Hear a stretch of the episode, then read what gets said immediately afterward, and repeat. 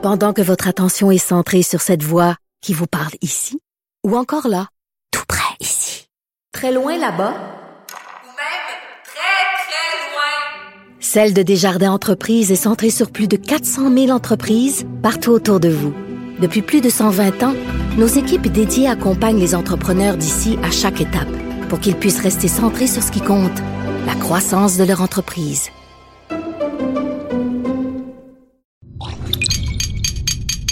Cube Radio.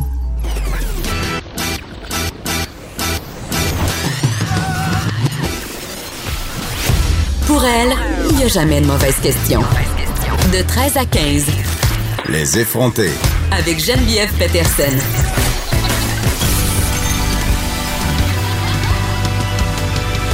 Cube Radio.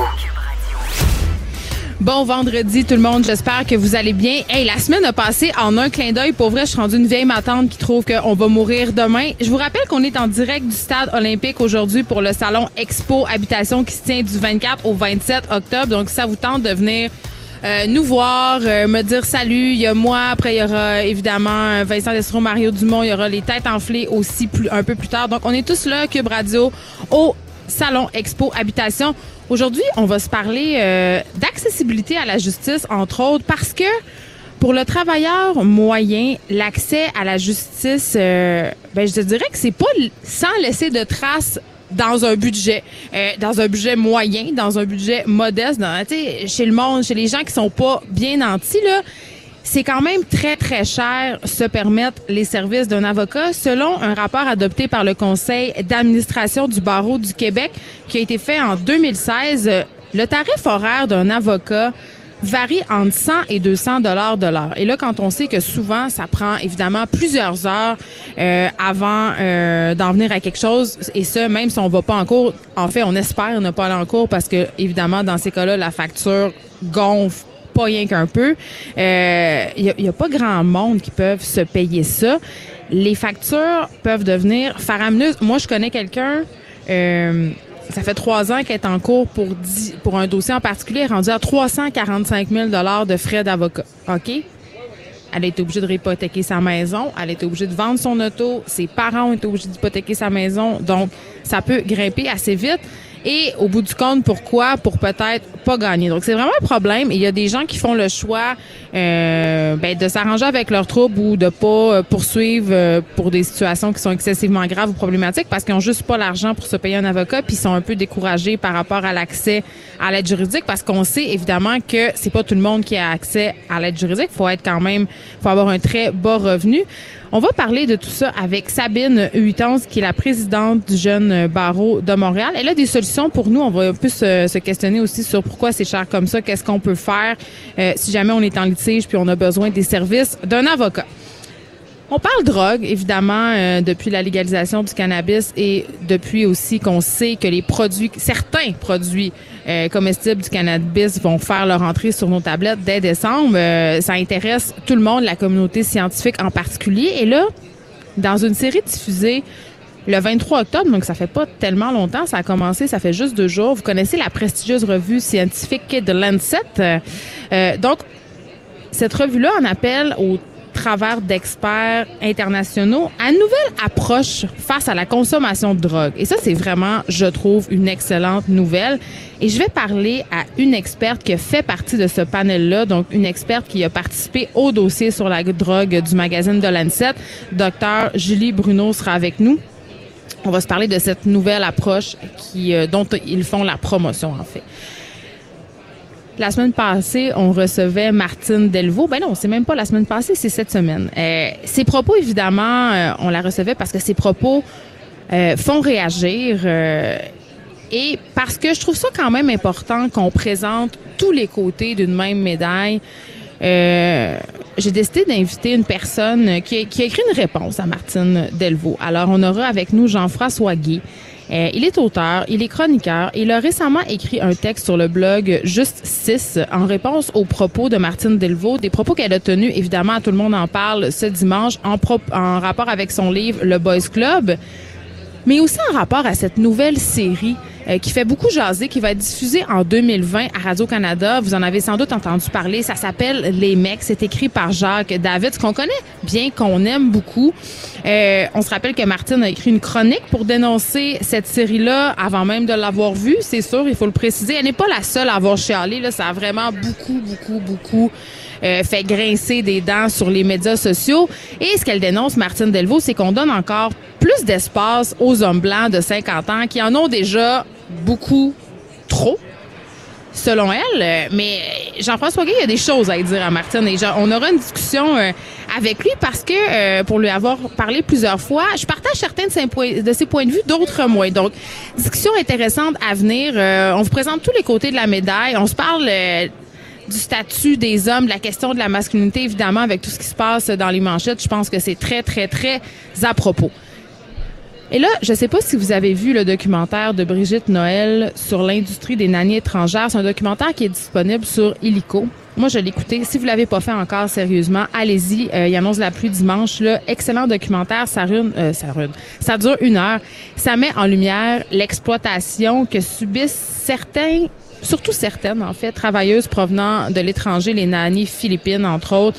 Eh bien, sachez que ce n'est pas seulement dans le domaine du gardage d'enfants hein, que des employeurs se comportent de façon douteuse, exploitent des travailleurs migrants et des travailleurs agricoles d'origine guatémaltaise qui ont eu gain de cause cette semaine dans un litige qui les opposait à un ancien employeur québécois qui les aurait maltraités. Et là, on parle de violence psychologique, entre autres. Et là, je me demande, est-ce que c'est un cas d'exception ou est-ce que c'est un cas de figure?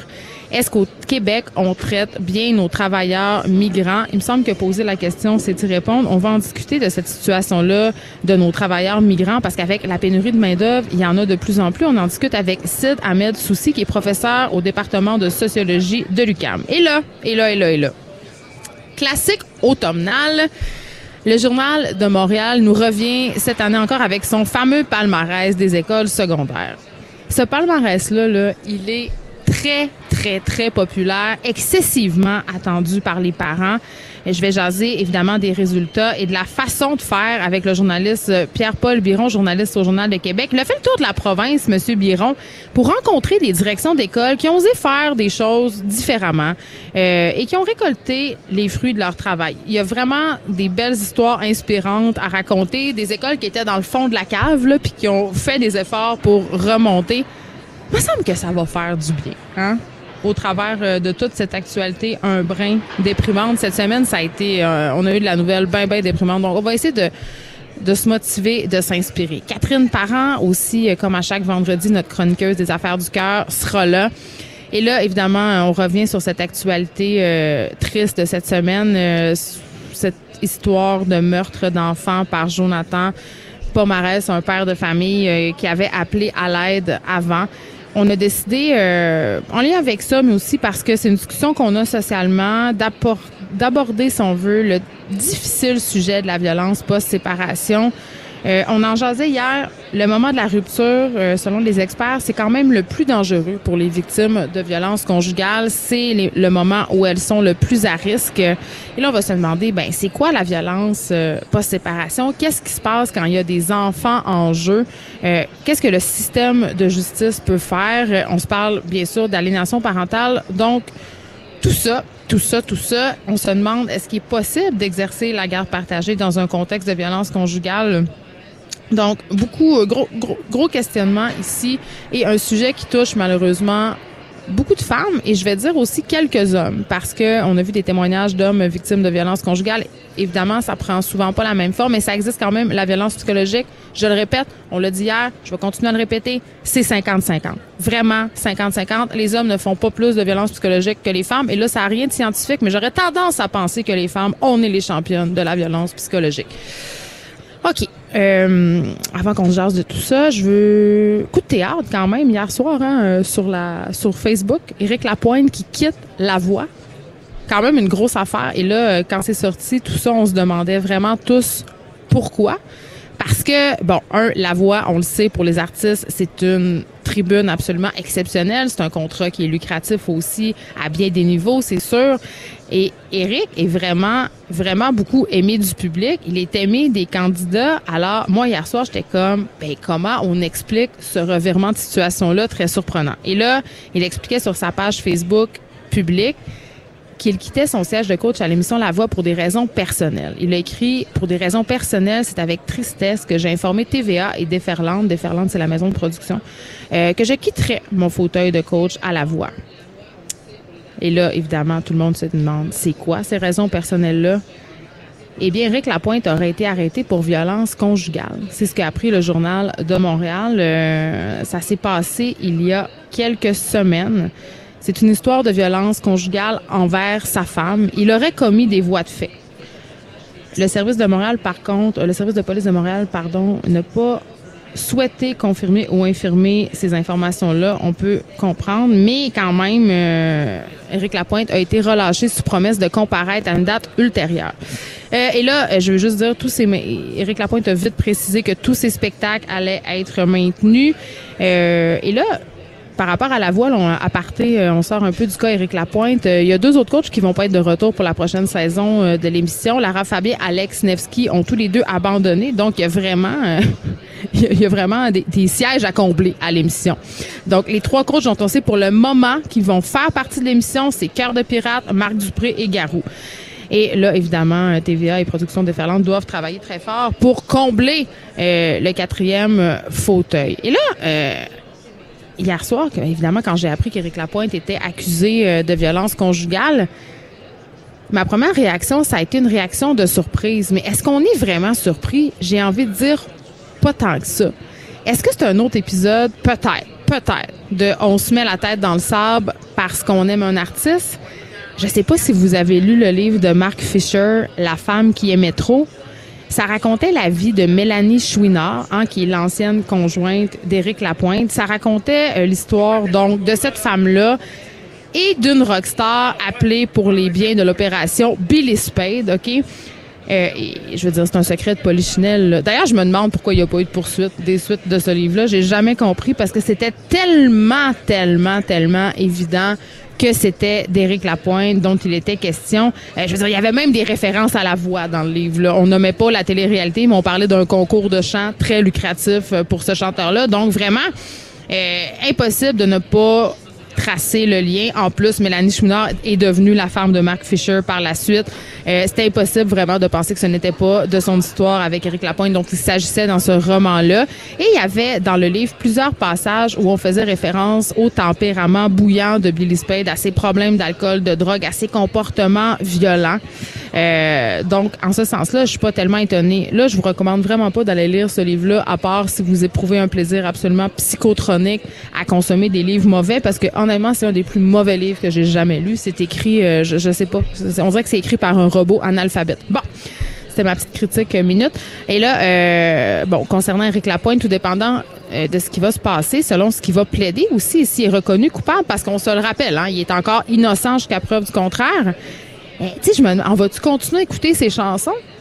On va-tu continuer à aller le voir en show? Je veux dire, si on fait plus jouer les chansons de Michael Jackson à la radio, est-ce qu'on va avoir une cohérence ici? Parce que c'est un artiste québécois dont il s'agit. On le sait, là, Eric est très aimé de son public.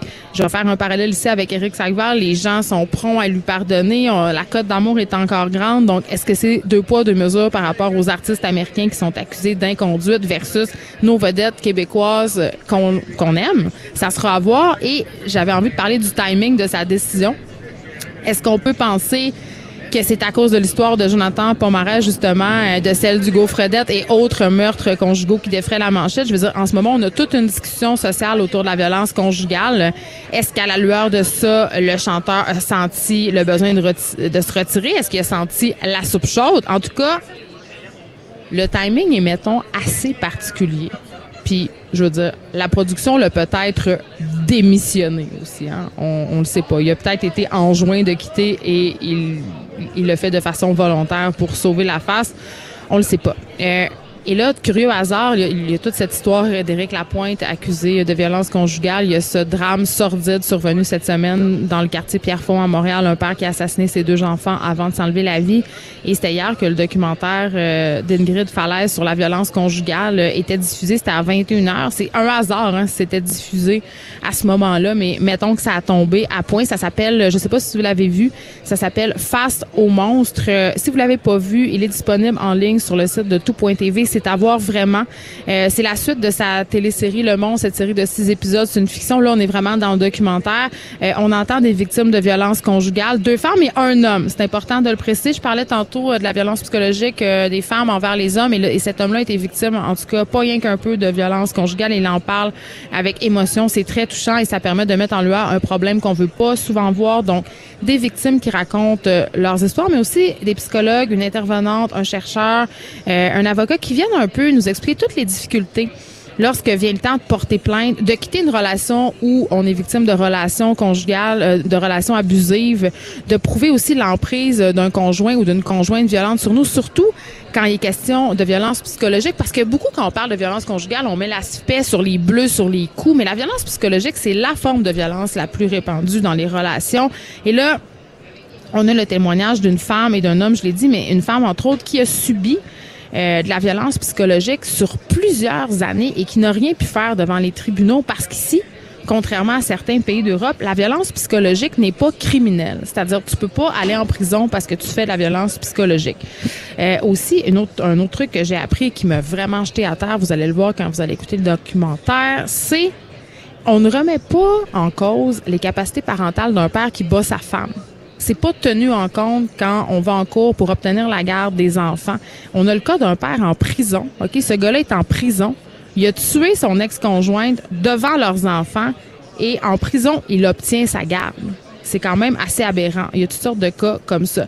Euh, bon, évidemment, il y a quand même une lueur d'espoir. Ingrid Falaise s'entretient à la fin du documentaire avec la ministre euh, de la Justice, Sonia Lebel, euh, les députés Hélène David, Véronique Yvon et Christine Labrie. Donc, une alliance euh, qui fait fi de la partisanerie. Ils ont formé le printemps dernier un comité transpartisan pour revoir, en fait, l'accompagnement des victimes d'agressions sexuelles et de violences conjugales. Vraiment, documentaire à voir. Absolument, vous pouvez l'écouter sur le site ici tout.tv. On s'arrête un instant.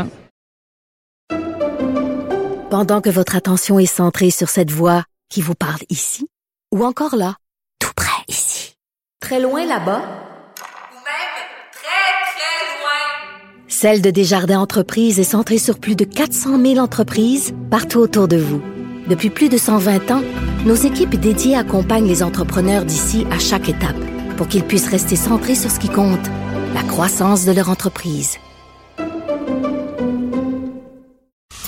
Écrivaine, Blogueuse. scénariste et animatrice. Geneviève Peterson. La Wonder Woman de Cube Radio. Pour les gens de la classe moyenne, l'accès à la justice n'est pas sans laisser d'importantes traces sur le portefeuille. J'en parle avec Sabine Huitons, présidente du Jeune Barreau de Montréal. Bonjour Sabine, est-ce que je prononce bien votre nom? C'est Huitonzé. Huitonzé, parfait. Oui. Je trouve ça important parce que moi, on effrème toujours mon nom. Donc, oui, Tonzi. OK. Euh, écoutez, c'est quand même assez préoccupant de savoir que pour beaucoup de personnes, l'accessibilité à la justice fait toujours défaut au Québec. C'est-à-dire que beaucoup de personnes sont rebutées par les frais d'avocat et sont incapables de se payer, de se faire représenter, en fait, en cours. Ben, en fait, euh, c'est sûr que l'accessibilité à la justice, c'est quelque chose qui est toujours d'actualité. Euh, au Jeune Barreau de Montréal, on se réjouit là, du fait que euh, ça revient dans l'actualité et que les gens euh, en discutent. Euh, c'est sûr qu'on n'a pas la solution à tout, mais nous, notre solution en ce moment, c'est de participer autant qu'on peut en organisant la clinique juridique téléphonique cette fin de semaine.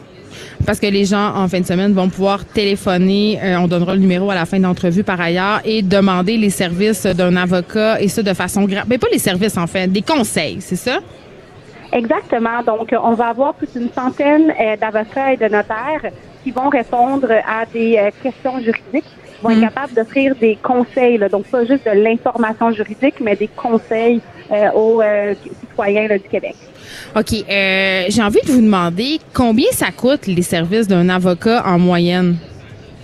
Ben, c'est sûr que c'est pas quelque chose que, auquel j'aurais, je pourrais répondre parce que tout dépend euh, du service, tout dépend euh, euh, de l'avocat également, du dossier. Oui, mais en, en moyenne, là, je veux dire, je dois pas avoir une moyenne.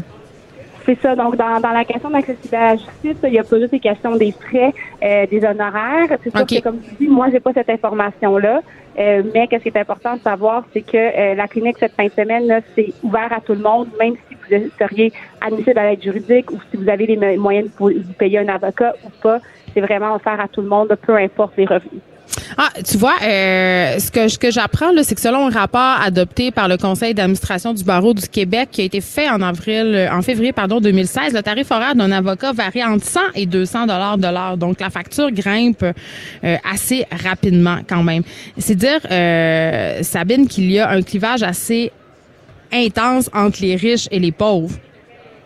Ben c'est sûr que là, les, les chiffres que vous avez donnés sont du barreau euh, du Québec. Là, Ouais. Comprendre, on est au jeune barreau de Montréal, donc on n'est on pas à la euh, on n'est pas la source de ce document-là.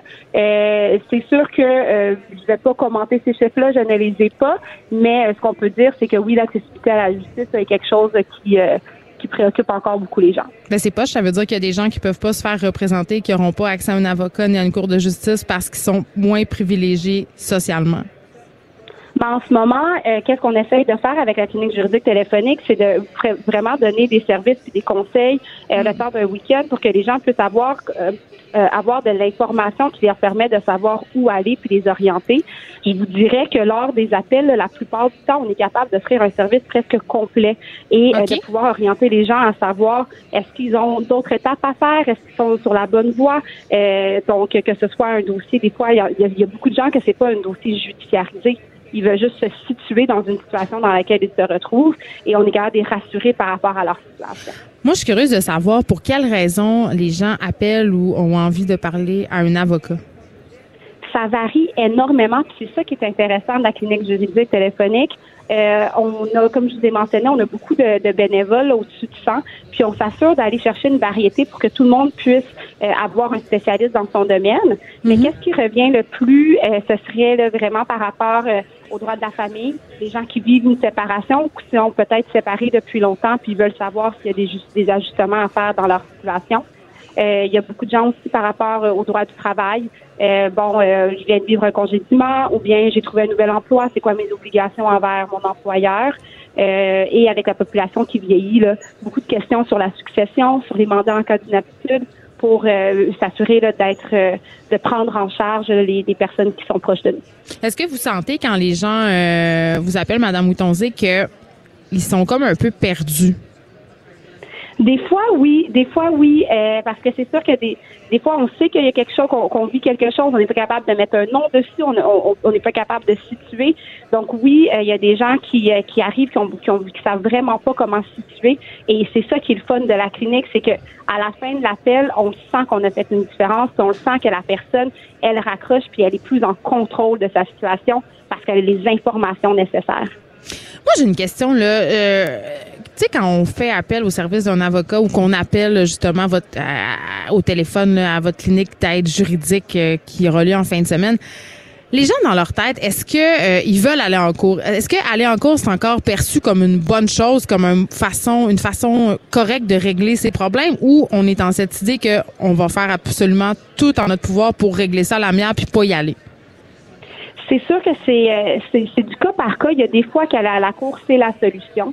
Euh, Il y a des fois que euh, la négociation avant d'aller à la cour est la meilleure chose à faire. Euh, les avocats et les notaires ont, ont fait, oui, on- on- il y en a plusieurs qui vont à la cour, mais même ceux qui vont à la cour font aussi de la négociation, euh, vont participer souvent de la médiation. Puis des fois, il y a certaines situations dans lesquelles ça, ça va être beaucoup plus efficace que d'aller à la cour.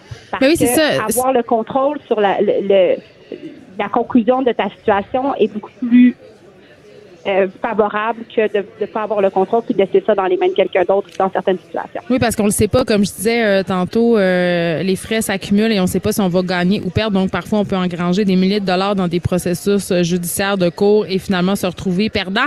Et là, euh, vous y avez fait allusion justement aux rencontres de médiation. Vous l'avez dit, l'un des premiers motifs d'appel, l'un des premiers motifs pour lesquels les gens veulent parler à un avocat, c'est souvent en rapport au droit familial. Et l'arrivée justement de ces rencontres de de médiation-là. Je pense qu'il y en a cinq là, qui sont offertes par le gouvernement euh, aux couples qui se séparent, qu'ils soient mariés ou non par ailleurs. Euh, Est-ce que vous avez vu une différence dans, la, pratique? Est-ce que ça fait vraiment, euh, ça désengorge notre système judiciaire? Ben, la, la médiation en droit familial, ça a toujours existé d'une façon ou d'une autre.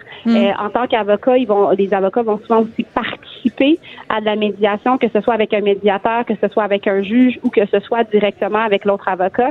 Donc, c'est sûr que euh, c'est une, c'est- c'est un outil qui est extrêmement utilisé en droit de la famille. Ça permet aussi aux, aux clients de mieux comprendre leur situation et euh, ça, ça, ça peut, là, oui, éviter un procès, mais euh, même, en- même quand on fait de la médiation, avoir les conseils d'un avocat peut être utile pour savoir où se situer par rapport à ses droits. Pourquoi? Parce que le médiateur, il peut pas nous donner euh, leur juste sur les, les lois. Moi, je pensais qu'il pouvait sensiblement, il connaissait bien le code civil puis qu'il pouvait nous aider. Non, c'est pas du tout ça que, que, que je dis. C'est juste que, comme je vous expliquais, euh, les avocats s'impliquent là, souvent euh, aussi dans la médiation Ah, les euh, deux, sous leurs formes. Donc, c'est pour ça que il y a beaucoup, ça fait partie de notre pratique, là, les, les, les modes alternatifs de résolution de, de différents, là, comme on appelle. Ça fait partie de la pratique des avocats. Sabine Houtonzier, merci. Vous êtes présidente du Jeune Barreau de Montréal. Et là, je rappelle pour ceux qui veulent téléphoner, c'est en fin de semaine, donc les 26 et 27 octobre, entre 9 et 16 heures, que la clinique juridique téléphonique du Jeune Barreau, Barreau pardon, de Montréal va se tenir. Ce sont des avocats euh, qui vont répondre, des notaires euh, bénévoles. Ils seront au bout du fil pour répondre à vos questions et donner aux citoyens des conseils juridiques gratuits. Merci beaucoup. Écrivaine, Blogueuse. scénariste et animatrice. Geneviève Peterson. La Wonder Woman de Cube Radio. Nouvelle approche face à la consommation de drogue demandée par des experts. Un dossier diffusé depuis le 23 octobre dans la revue scientifique de Lancet. Et on parle à l'une de ces expertes-là qui a fait partie de ce panel international, le docteur Julie Bruno. Bonjour. Oui, bonjour. Euh, J'ai envie de vous dire euh, d'emblée, quelle excellente nouvelle qu'on se penche sur la façon dont on gère la consommation de drogue, c'est-à-dire notre approche. Mais j'ai envie de vous demander, en ce moment, là, dans la communauté médicale, dans le milieu médical, comment on gère, comment on perçoit la consommation et les consommateurs de drogue? Oh, c'est une grande question. Ben oui. En fait, en fait euh, j'aurais envie de vous dire que c'est terrible à dire, mais la crise des opioïdes, Ouais. la légalisation récente du cannabis a quand même obligé euh, la communauté médicale et la communauté de la santé en général à se poser des questions et à commencer à s'y intéresser euh, de la bonne façon, je dirais. Mais à se poser des questions ou à se remettre en question, euh, docteur, parce que le Canada, quand même, est le pays où on prescrit le plus d'opioïdes au monde. Et on sait évidemment maintenant que les opioïdes causent la dépendance. On sait qu'on a fait face à un problème mondial euh, par rapport à ceci. Donc, quand même, j'imagine que le milieu médical doit se poser des questions sur leur façon d'en prescrire. Oui, je pense qu'on va, euh, je vais me permettre de décortiquer ça en deux. Mais parties. allons-y. C'est-à-dire que c'est, il y a comme deux épidémies à la fois. Je pense qu'on, on, Mhm. avec la crise des opioïdes, les 4533 personnes qui sont mortes Ouais. euh, de surdose d'opioïdes en 2018, C'est on a une urgence très spécifique qui a vraiment interpellé la communauté médicale, un petit peu comme le VIH dans les années 80, etc. Ouais. Et en même temps, c'est vrai que euh, on se rend compte que l'Amérique du Nord en général, plus les États-Unis, mais le Canada aussi, est le troisième prescripteur au monde, le Canada. En même temps, et et- et- et il y a vraiment une interrogation, je dirais, plus large dans la communauté médicale de dire Ouf, c'est arrivé, on voit un peu pourquoi c'est arrivé, on voit les poursuites dans les compagnies. Maintenant, qu'est-ce qu'on doit faire avec ça? Et ces deux épidémies sont interreliées, évidemment, mais c'est plus complexe que ça. C'est, pas uniquement parce qu'il y a beaucoup de prescriptions qu'il y a beaucoup de surdoses. Par exemple, en, en Angleterre, il y, a, il y a beaucoup moins de prescriptions par, par, par habitant, mais il y a aussi beaucoup, beaucoup de surdoses et de dépendance. Fait que c'est- il, y a, il y a deux choses. Je pense que la communauté médicale est interpellée sur les deux aspects en même temps Ouais. et il faut agir partout. Est-ce que euh, le milieu médical a des préjugés concernant les utilisateurs de drogue? Je pense entre autres aux utilisateurs de drogue euh, injectables, les drogues dures. là. Je pense qu'on n'utilise plus tellement cette expression-là, mais quand même, vous comprenez ce que je veux dire, le cocaïne, Oui, oui, oui. méthamphétamine et tout le tralala. Ben, je pense que euh, moi, j'aime pas beaucoup pointer spécifiquement la communauté médicale. Je pense Mais ça peut être la communauté en général, c'est nous j'allais là. dire. Au, au Ouais. Canada, comme société, on est une société quand même assez ouverte. Ouais. Mais ceci dit, euh, la, la, la toxicomanie, la dépendance, ça a toujours été un petit peu pa- un parent pauvre des maladies chroniques finalement.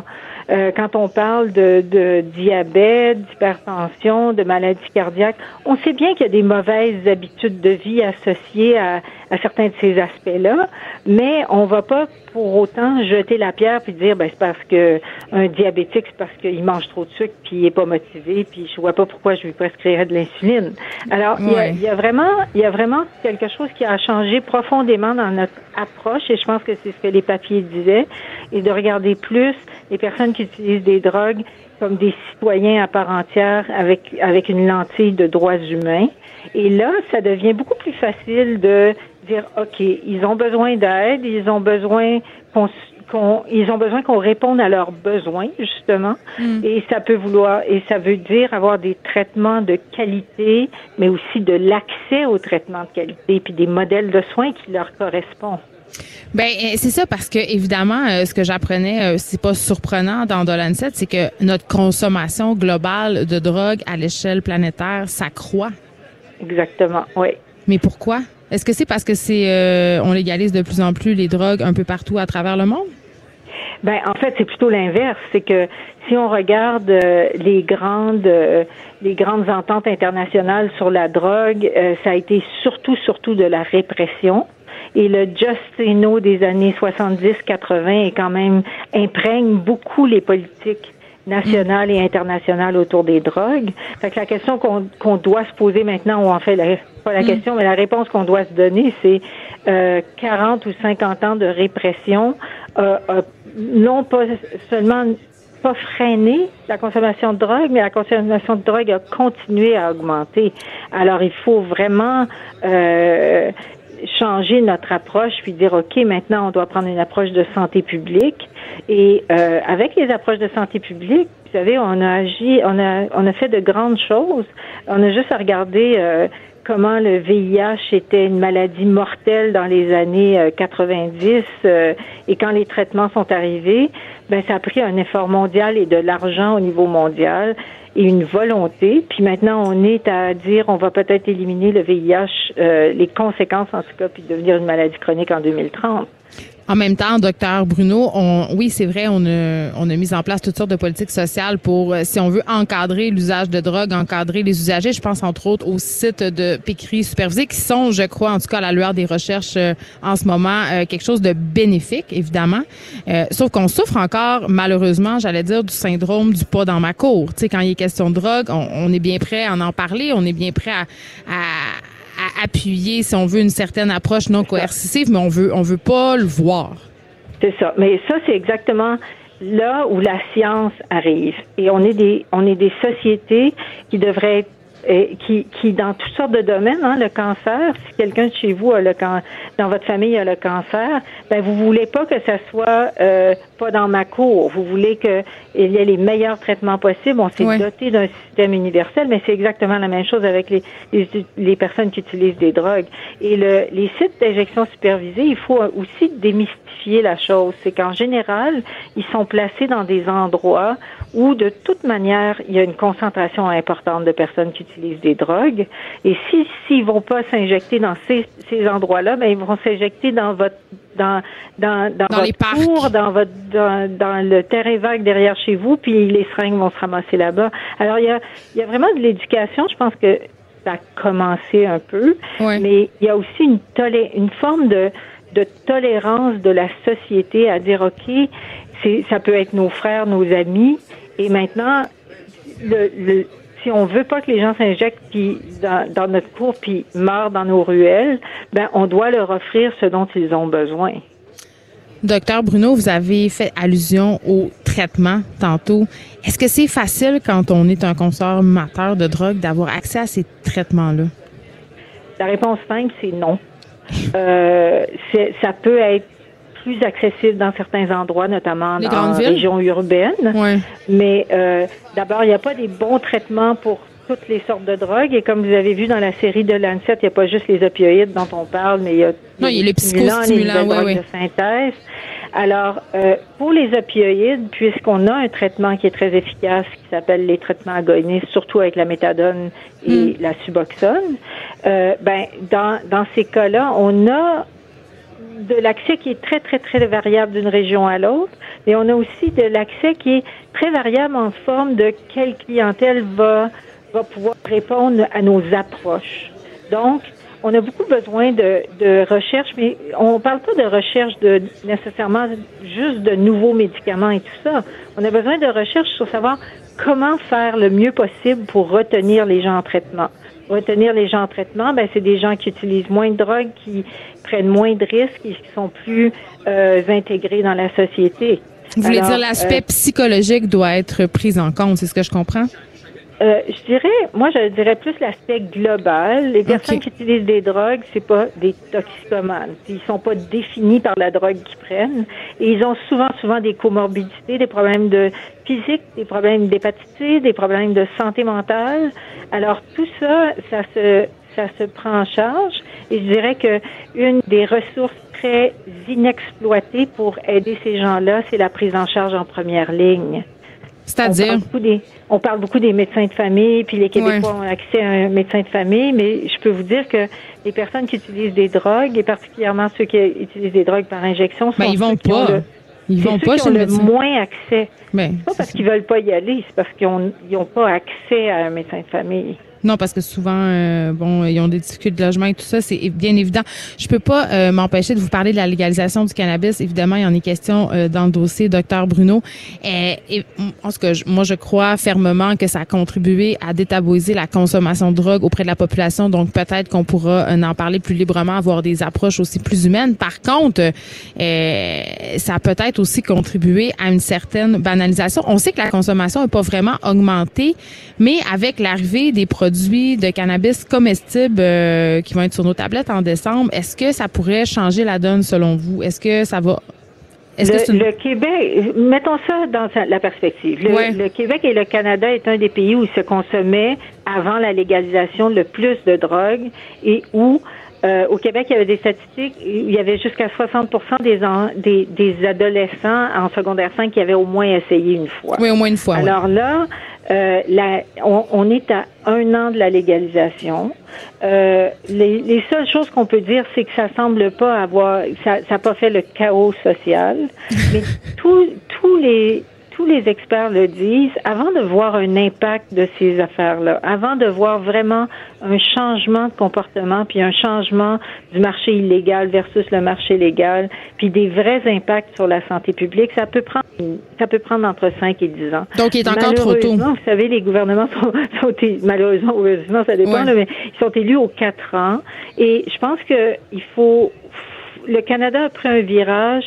Je dirais, euh, il a pris une décision, une décision qui est courageuse dans la mesure où c'est sûr que l'impact euh, aura pas de a- a pas une répercussion directe sur, positive sur mettons des élections la prochaine fois. Ouais, courageuse la décision, docteur Bruno, mais rapide quand même, selon plusieurs experts.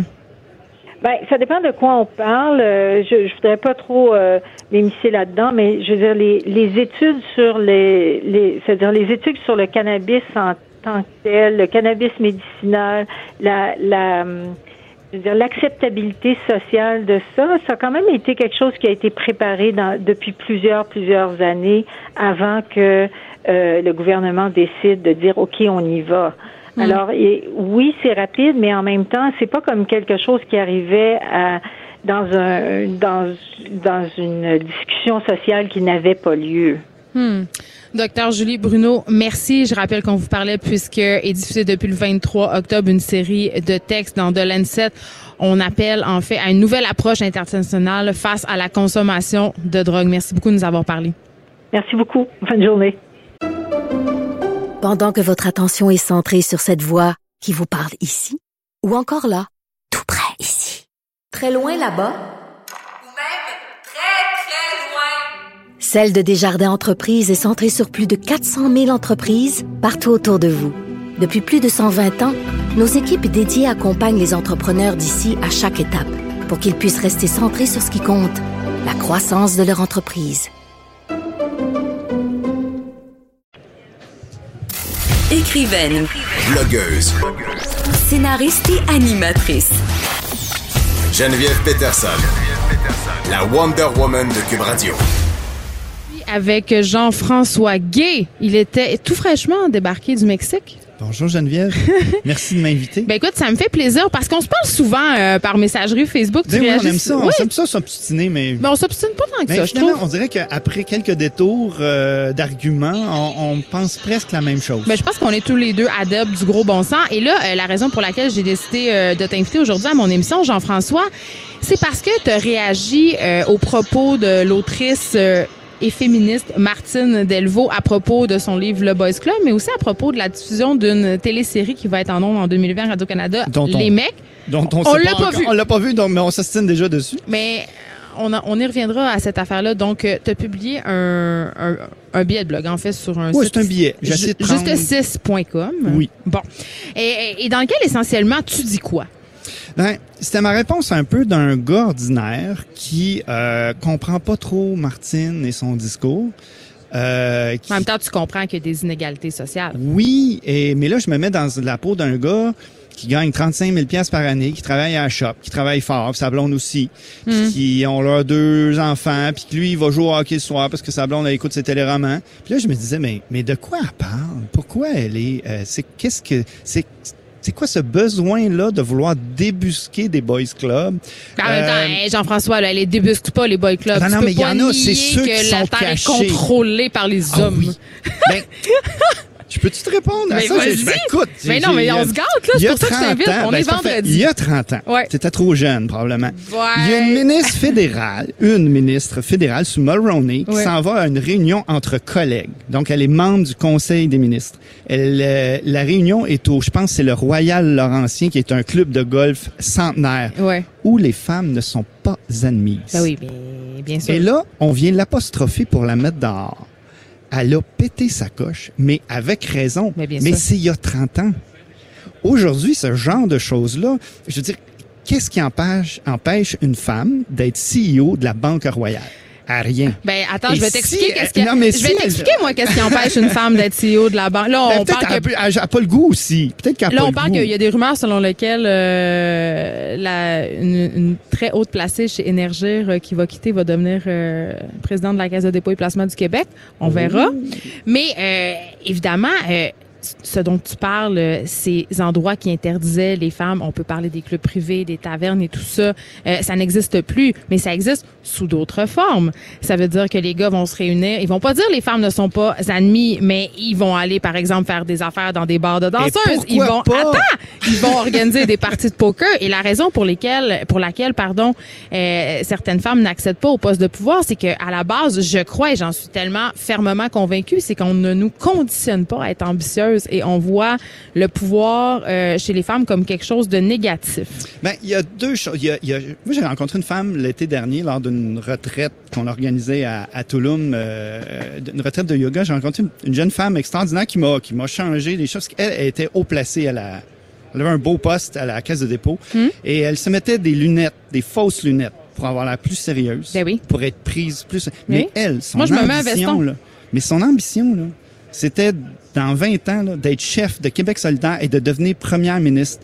C'est pas tous les gars qui ont cette ambition-là, et c'est pas toutes les femmes qui ont cette Non, mais ambition-là. on ne cultive pas chez les femmes l'ambition. On leur montre à être est-ce à être de bonnes c'est mères. Nécessaire? Je, je- Ben, mon ancienne c'est blonde. nécessaire là, qui qu'on les élève de la même façon, Ben, les gars puis les filles. Mon ancienne blonde était conseillère senior, elle gagnait 100 000 pièces par année. Super. Elle a refusé des postes de, des postes de directrice, puis même VP. Puis elle regardait son VP, là, puis elle disait, je veux pas sa job. Mais elle a je veux pas travailler 100 heures par Mais semaine. c'est peut-être pas parce je veux qu'elle est élever une mon femme. enfant, ben, c'est ça, c'est des priorités. Euh, ça, on peut pas est- discuter. Mais socialement, globalement, on n'encourage pas les mêmes choses. Mais revenons, revenons à- aux propos de Martine Delvaux. Oui. Euh, puis Ben, à ce que dit, à ce que tu dit dans ton billet, parce que je pense que quelqu'un de sensé, là, Jean-François. Tu, tu, on, on en a parlé plusieurs fois ensemble. Tu reconnais quand même qu'il y, a certaines inégalités. Euh, mais ce que tu sembles dire dans ton billet, c'est avec l'actualité qu'on connaît en ce moment, c'est qu'il y a des gars qui savent plus se garrocher, puis les gars ont l'impression qu'ils ne peuvent plus être des hommes. Est-ce que c'est ce que je comprends? Moi, j'ai- ce que j'ai pas aimé, c'est le ton méprisant et dénigrant. Si on reproche aux hommes d'être méprisants, condescendants, misogynes, sexistes avec Mm. les femmes, on doit pas tolérer qu'une femme, au nom du féminisme, puisse euh, tenir des propos comme elle l'a fait dans son Mais billet. quel propos tu trouves Bon, c'est quand elle a dit que c'est risible et pathétique. de Qu'est-ce qui est que- pathétique et risible? de fait qu'un homme veuille euh, écrire une série pour des gars. Si on a envie de, tu sais, moi à 50 ans là, Mm. je trouve ça cool qu'il y ait un espace où je puisse parler de ma prostate, puis de savoir que. Mais il y en a beaucoup d'espaces où tu peux parler, Jean-François. Non.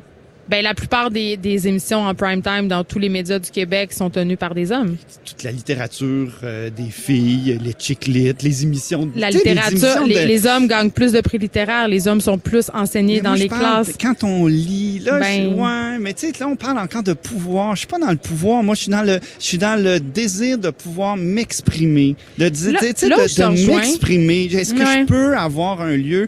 Il y a, il y a deux ans, il y a un euh, à Rivière-du-Loup. Il y a un, un monsieur qui a parti une, une initiative. C'était un, un club de menuiserie pour hommes pour qu'il puisse, tu sais, 60 ans, le gars, il est à la retraite, il a perdu sa femme, whatever, tu sais, de Ça, c'est un pouvoir... boys club pour vrai, là. Oui, mais de pouvoir euh, euh, reconnecter, pouvoir euh, socialiser, de pouvoir briser l'isolement. Je trouvais que c'était des belles, des belles valeurs. Écoute, plainte aux droits de la personne. Puis euh, parce que ça acceptait pas les femmes, le- l'organisateur a dit je suis Ben- désolé, j'aimerais ça, on va faire une classe mixte. Ok, je vais faire une petite confession, Non mais c'est juste pour la permettre aux gars. Moi Ouais. là, si j'ai 60 ans là, puis que je veux parler de mon dernier examen où je me suis fait mettre le doigt dans le derrière là, s'il y a une femme dans le groupe, c'est pas une valeur, mais je vais fermer ma boîte. Vous avez aussi besoin de safe space. On a besoin de ces petits endroits-là. Ouais. Moi, là, j'irai pas faire une plainte à, au, au droit de la personne parce que je suis pas accepté dans une réunion de la Ligue de la Lecce. Bon, là où j'étais avec toi un peu, euh, Jean-François, puis je dois, je dois l'avouer, euh, quand on fait de la ségrégation euh, des deux bars, je trouve ça souvent un peu discutable. Parfois, c'est OK. Euh, L'humoriste Bianca Lompré fait des shows où les gars ne sont pas admis. J'avais critiqué ça, Ça par permet aux ailleurs. femmes de ventiler. Ouais, mais moi, je trouve ça Ben, moyen. moi non plus. Je trouve... Euh, pour revenir à la série Les Mecs, euh, moi il y a un truc qui me dérange beaucoup dans cette affaire-là, c'est que euh, on va pas se le cacher là, le trois quarts des téléromans qui sont en ondes en ce moment à la télé euh, mettent en scène des femmes, des histoires de femmes. Euh, Puis la raison est fort simple, c'est parce que le public, l'auditoire est C'est féminin. beaucoup des femmes. Bon, euh, qu'on ait une série, on a eu les Invincibles, puis est-ce qu'on s'est déchiré la chemise sur le dos? Parce que les Invincibles, on va se dire les vraies affaires, c'était ça. C'était des gars. Ils se vengeaient. puis Ben ils oui, c'était- ils des gars aussi- dans tout ce qu'il y Ils avait. étaient très cons aussi, par Ben bien sûr, puis les filles aussi, euh, je pense Ah, à je la pense télé, on, on est épaisse puis on, on décrit nos travers et c'est bien. Donc moi, euh, concernant les critiques par rapport à cette série-là, euh, je partage ton point de vue. Je pense que Jacques David c'est un auteur qui est excessivement brillant, très C'est intelligent. d'ailleurs, je pense, c'est écrasé en ondes hier, qui est tout euh, devant euh, Martine, puis qui était d'accord, puis qui Non, pas- il est venu à l'émission de Sophie, euh, puis mais je, mais Oui, là, je pense qu'il je pense qu'il a été sensible. euh, Ben je comprends, je le comprends. Je pense que Mais ça on a doit être besoin d'être mal à l'aise? Non, mais ça doit être excessivement challengeant comme auteur de voir son œuvre euh, Critiquée comme ça, critiquée alors avant pas même. Oui, moi, moi, je, je- puis en même temps, euh, puis moi, je, je suis créatrice puis je suis autrice. J'ai envie de dire que comme auteur, on devrait avoir le droit d'écrire sur ce qu'on veut. Donc ça, c'est une affaire. Mais je veux qu'on se parle. euh, tu parles souvent de le- du statut de l'homme. Est-ce que l'homme est en crise, selon toi, Ah oui, j'ai eu une couple d'émissions. D'ailleurs, je me Ouais. suis pris les, les cheveux avec, euh, Avec Francis. Oui. qui a écrit Euh, un moi- livre sur la, la- la crise masculine n'existe pas. Oui, d'ailleurs, mais il dit que les hommes vivent, ils font des crises, mais qui sont pas en crise. Moi, je, je, je souhaite que l'homme en crise, euh, l'homme soit en crise, parce que le cri, la crise, tu sais, en, quand on est en couple et qu'il y a une crise, c'est vecteur de changement. Ouais. Et euh, si l'homme n'est pas en crise, euh, il n'y aura pas de changement. Et lui, il dit qu'on fait des crises parce qu'on perd nos privilèges. Il y a 70 ans, les femmes, on les traitait d'hystériques parce qu'ils voulaient le droit de vote.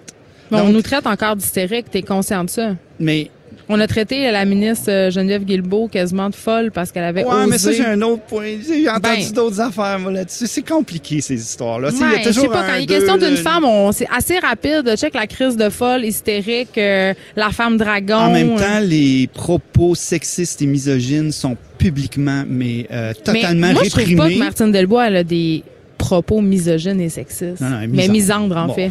Je trouve pas ça. C'est être en guerre, là. Tu sais, Elle pas en guerre, de- elle porte une cause. Oui, j'aurais le goût de dire à, à, à- à Martine, ma pauvre Martine, là, le soir, tu dois être épuisée. Mais quand tu dis ma pauvre Martine, tu te rends compte que c'est sais, excessivement condescendant. Total. Mais oui, mais ça répond aux propos condescendants que j'ai lus dans son texte. Ça m'a choqué. J'aurais le goût de dire, lâche ton, ton triangle bourreau, sauveuse, victime, là. Parce que quand tu t'en vas à la radio lire tes, les messages haineux que tu as reçus En parce même temps, que c'est épouvantable ce Mais qu'elle oui, soit sais. là. Je veux dire, Mais- nous, les femmes dans les médias, tu le sais, c'est le double standard. On reçoit des photos de pénis. Il y a des gens qui nous écrivent. Moi, j'ai des, Ah, des messages des- de viol chaque semaine. J'ai reçu des photos de, de boules. moi. Oui, est-ce que quelqu'un t'a déjà dit euh, ton mari devrait te battre, tu mériterais de te faire violer? Ce soir, quand tu vas sortir de ton bureau, je vais t'attendre. Non, j'ai eu des, mots- des propos haineux, mais pas tant que ça. Là. Parce Mais- que euh, je vais t'annoncer une petite nouvelle, euh, Jean-François Gay. Nous, il est toujours question de notre sexualité et je suis absolument certaine que toi, quand tu te promènes dans la rue le soir, quand il est tard, t'as pas peur.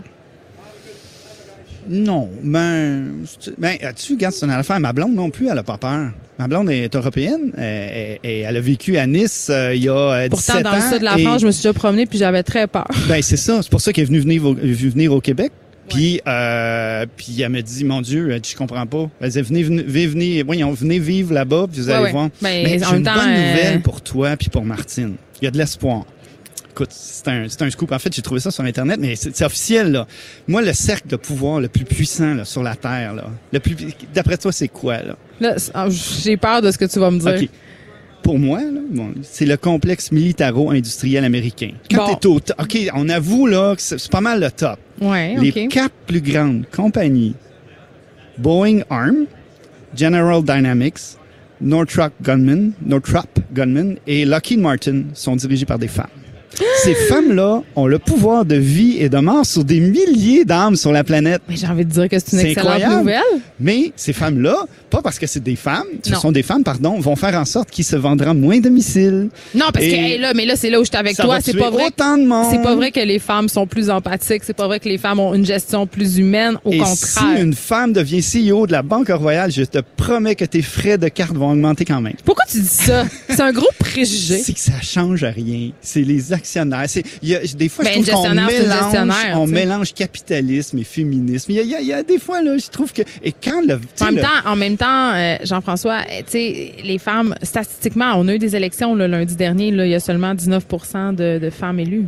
pourtant, je voyais des candidates partout. Il y en avait partout, là, wow! mais c'est 19% de femmes élues quand même. Ah, je trouve ça triste. Donc, il y a un biais collectif qui est sexiste. je sais pas. Est-ce qu'on les a mis dans des comtés pas sûrs? On les a envoyés en chair à canon? Ben, de, quand même, on, on leur peut. confie historiquement, mais là, c'est de moins en moins le cas, des ministères moins importants aussi. Il y a eu très peu de femmes à la tête du ministère de Ah, Même l'économie. François Legault, mais encore, c'est le Boys Club. Je suis un peu d'accord avec Martine. François, François, il s'est Ah! Hey, entouré. ça, on va faire une promo avec oui, ça, oui, tout le c'est monde. beau, Martine. Je, je n'ai pas que des choses négatives à ton Mais endroit. tout ce que tu critiques, c'est c'est le ton, je pense. Ben oui, regarde, il y a un film que j'ai adoré, je sais pas si tu l'as vu, Denis Villeneuve, j'adore, c'est le film Arrival, qui est un beau film de science-fiction. Elle a dit que c'est un film un boys club, sexiste, misogyne et raciste. Ah, mais Moi, ça, là, j'ai- j'ai fait voir comme- le cinéma sous l'œil du féminisme, moi, j'ai jamais Ben trop là, adhéré ok, à là, ça. une minute, là, Martine. Je pense qu'on n'a pas vu le même film. là. C'est Amy Adams, la- la- la- l'actrice principale. Ça parle de maternité, de communication. C'est super beau. On rappelle qu'on est au stade et que c'est pour ça qu'il y a un petit peu de bruit, tout le monde. Et c'est Forrest Whitaker, un Ouais. noir qui a le deuxième rôle. Fait que là, je me suis dit, OK, là, je pense, c'est ça que j'ai le goût de dire. Tu sais, Martine, à force de voir toujours la vie Tu trouves qu'il y a de l'acharnement? Oui, c'était- tu dois être malheureuse dans la vie, là, de toujours être en guerre. Non, mais ça, j'aimerais qu'on arrête de dire ça. Elle doit être malheureuse, elle doit être mal ben, baisée. Non, on va l'attaquer non, sur des non. arguments qui sont intellectuels, qui sont qui, qui ne sont Mais là, pas c'est- le billet. T'as raison, bonheur. là, c'est pas fin de ma part. Mais c'est le, c'est le billet tout le temps. Et là, puis la fin de son article, il dit, euh, c'est, c'est à pleurer. La misère, tu sais, la, la souffrance ou la, la, la, la, triste- la, la détresse des hommes, c'est à pleurer, lol. Tu sais, je- je- Mais quand on voit des événements tristes comme ceux qu'on a connus cette semaine, euh, Ah. ce drame absolument épouvantable de ce père, Jonathan Pomarès, qui a assassiné ses deux enfants avant de s'enlever la vie, toi, comment t'as vu ça passer? T'étais au Mexique, comme- mais comment... Comme papa, Ouais, j'ai trois enfants, j'ai vécu un divorce de marde. ouais. Euh, et, et la perte de contrôle. Heureusement, on n'a jamais été jusque-là. Mais euh, la, la perte de contrôle sur l'autre, c'est comme le dernier. tu veux dire euh, le- recours. l'impression que le tapis te glisse sous les pieds? que t'as plus de Euh, contrôle oui, sur rien? Et puis là, il, il- tu te rattaches à, à- à- tu sais plus, tu perds, tu, tu perds la carte. le, le, il y a quelque chose de, il y a rien de positif là-dedans. Là. Ben, on va essayer d'en trouver une. C'est que la, la, la, on a vu ou on a décrit cet événement-là à travers un autre prisme, c'est-à-dire du monstre. On, là, on a commencé à voir l'homme en détresse. Et jadis, euh, Mais il y a beaucoup de gens qui disent que ça excuse rien, puis je Ah, pense moi, que je ces c'est gens-là ont raison. comme geste Ouais. pareil. Est-ce que tu- tout le monde se, cou- se, se souvient de Turcotte? Ben, je pense que c'est pour ça que tout le monde est secoué, c'est parce que, ça tu te souviens fait. de Sonia Blanchette?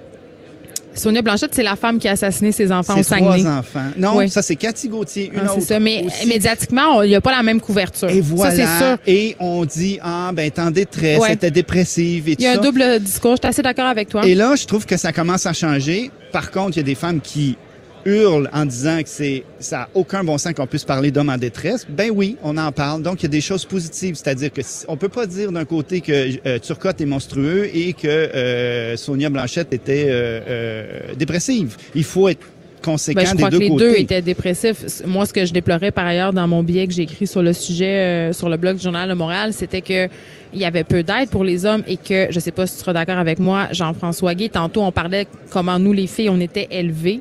Euh, je pense que tout le monde est d'accord pour se dire qu'on est encore pogné, comme on est un gars dans cette image de masculinité de tu dois être fort, tu dois jamais flancher, tu dois être le pourvoyeur. Tu fait que demander de l'aide dans cette idée-là, c'est absolument épouvantable. Mes gars ont, ont vécu des crises au cégep et au secondaire.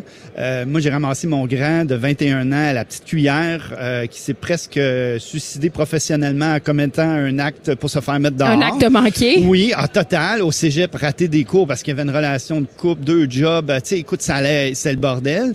Et il savait pas où aller chercher de l'aide. Ma fille, 16 ans, problème d'anxiété, TDA, machin. Ouais. Écoute, elle chez euh, son euh, Monsieur Brière, qu'elle appelle au Collège de Montréal. Ouais. Euh, elle a sa psychologue, elle consulte la psychiatre. Écoute, c'est c'est excessivement facile pour les femmes. Ben, pas toutes les femmes. Encore là, on va arrêter de dire les hommes, les femmes. Ben, mais je pense que c'est un début si on arrêtait ça. oui, ça serait bien. Donc, c'est plus facile pour certaines femmes de consulter, de vous regrouper, de parler de vos problèmes. De ça. Nous autres, là, c'est dur. Fait que quand moi, Mais je pourquoi c'est jouer- dur comme ça? Tu sais, il faudrait que tu sois dans un vestiaire de, de joueurs de hockey, là. Le le- le jeudi, on se varlope. Je te jure, entre gars, là, rire de un et de l'autre, de ses travers, mais de façon... euh, Écoute, faut être fait fort. Je te jure, faut être fait Fait fort. que là. se confier fait- dans ce contexte-là, c'est tough? C'est impossible. parce que les autres vont se servir de ça contre toi. Écoute, tu sais, s'il y en a un qui dit que justement, là, on va revenir à- au fameux, exa- fameux examen, là, à 50 ans, il faut que je passe mon examen bientôt. Le- la puis- prostate, là. Oui, oui. Oh Fait- my God. fait que- non, mais c'est un, une affaire de gars. Vous n'avez pas de prostate. Mais, euh, Non, on a des boules. Oui. Faut se, faut s'épasser, là, s'aplatir comme une petite miche de pain, là. C'est épouvantable. Mais à longueur d'année, on entend parler du cancer, du cancer de sein, du Ouais. sein. Et quand est-ce qu'on entend parler du cancer de la prostate? Trois semaines en novembre. Pourtant, l'incidence de, de mortalité est similaire chez les deux. Donc, c'est, plus difficile chez les gars. Peut-être que chez les plus jeunes, ça change. Moi, j'ai 50 ans. Ouais, je pense que c'est moins tabou, euh, les parties génitales en général chez les jeunes. chez les plus Oui, jeunes. puis peut-être que la prostate est, est plus attachée au pénis, donc à une, Ouais. symbole euh, oppressif euh, de la masculinité. Donc, tu sais, il y a quelque chose. Alors que les seins, c'est la séduction, c'est euh, c'est la maternité. Tu sais, Ouais. c'est- c'est pas mal plus soft là. Ouais, je sais pas. Ah, Donc, je sais euh, pas. C'est plus séduisant en tout cas. Toi, tu reçois des dick pics. Moi, j'ai reçu des photos de seins il y a pas longtemps sur Facebook. Moi, là. je trouve que dans les deux cas, c'est très inapproprié. Ben oui, mais tu comprends juste pas. Et je, et je- et je trouverais ça triste, mais je suis sûrement qu'il y a plein de gars qui mordent, puis qui se font avoir, puis qui deviennent amis, qui se font pirater leur coude. Tu sais, je veux dire, il y, Ah, y ben y en a beaucoup. Il y a beaucoup là, de femmes aussi qui font venir, euh, en tout cas, qui ont des, des correspondances douteuses avec des jeunes, euh, des jeunes beaux hommes africains pensant. euh, Ah, puis là, je veux pas, là, je veux pas juste dire que c'est des mais- Africains. Ah, mais, Mais je il y, l'ai a- y en a il qui y a se un font reportage pogner. à Martinique, je pense. Ben, c'est ça. euh, Il y, a en a qui se font pogner. oui, oui. C'est ça. Donc, euh, voilà. Fait qu'est-ce que tu dirais, euh, comment on pourrait se rejoindre, nous, les féministes, euh, et vous? Est-ce que tu te décris comme un masculiniste? Non, ben moi j'ai été élevé avec le féministe de Lise Payette. Je me suis Ouais. battu en cours pour avoir la, la conserver en fait la garde de mes enfants pour m'impliquer. Mon père, lui, euh, il est parti puis euh, je sais pas occupé de nous autres. C'est un grand intellectuel, là là. professeur d'université, blabla et tout. Mais euh, être papa, c'était pas une priorité dans sa vie. Moi j'ai dit ben j'ai, j'ai- tu sais les, les, les femmes, de- les dames de cœur là, Jean-Paul Bello. Hey là, là, mais ça, ça marcherait plus aujourd'hui. Ça, il y en aurait des raisons de critiquer Non, mais la il série. fallait dénoncer ce genre d'homme-là et ça a Ouais. quand même Qui est bien un macho fini. fini, Jean-Paul oui, Bello, mais là. finit avec euh, la avec plus la féministe. féministe du groupe. Ben, c'est mais il y a eu une espèce de réconciliation. C'est pour ça qu'on finit par bien s'entendre à la fin. C'est ça. Mais, Mais- c'est qu'à la fin, il faut se parler, puis je pense que l'égalité, ça va se faire Et euh, par l'inclusion. Et c'est là où j'en voulais peut-être un peu à Martine, c'est que c'est pas un discours. C'est un Moi, je pense que c'est un féminisme malsain qui encourage pas au dialogue. Quand tu finis par dénigrer l'autre partie, ça fait revanchard. ça- C'est pas agréable. T'as pas le goût de dire, hey, on va aller prendre une bière puis on va essayer de refaire la société ensemble. Pas comme Caroline Néron et puis euh, et le dragon François Lambert qui ont pris un café pour remettre fin à leurs Mais différends. par contre, j'irais, euh, moi, je, je- amène, invite-moi. euh, Avec Martine? prochaine. Non, non, mais euh, on va discuter de, de Ah, trucs comme on ça. discute là. tout le temps sur, sur Facebook. Non, mais moi, j'adore ça, puis je trouve qu'il y a moyen de progresser, puis il y a moyen de, de, de, de, de se reconnaître et de s'écouter. Je, j'écoute quand, quand tu souffres, puis si tu, je reconnais ta souffrance, puis tu reconnais la mienne, quand on fait une place à Ouais. l'autre, il n'y a pas d'explosion de violence comme il y en a. Ouais, mais c'est ce que je trouve un peu déplorable dans ce genre de discours-là. Parfois, c'est de rire un peu de la souffrance de l'autre. Ça, Non. ça, c'est une façon de l'invalider. Donc, c'est jamais une bonne avenue.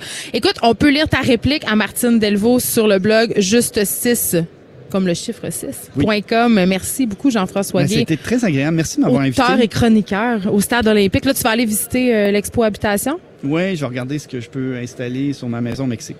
Et mon Dieu, ça va te coûter cher de shipping. Merci beaucoup.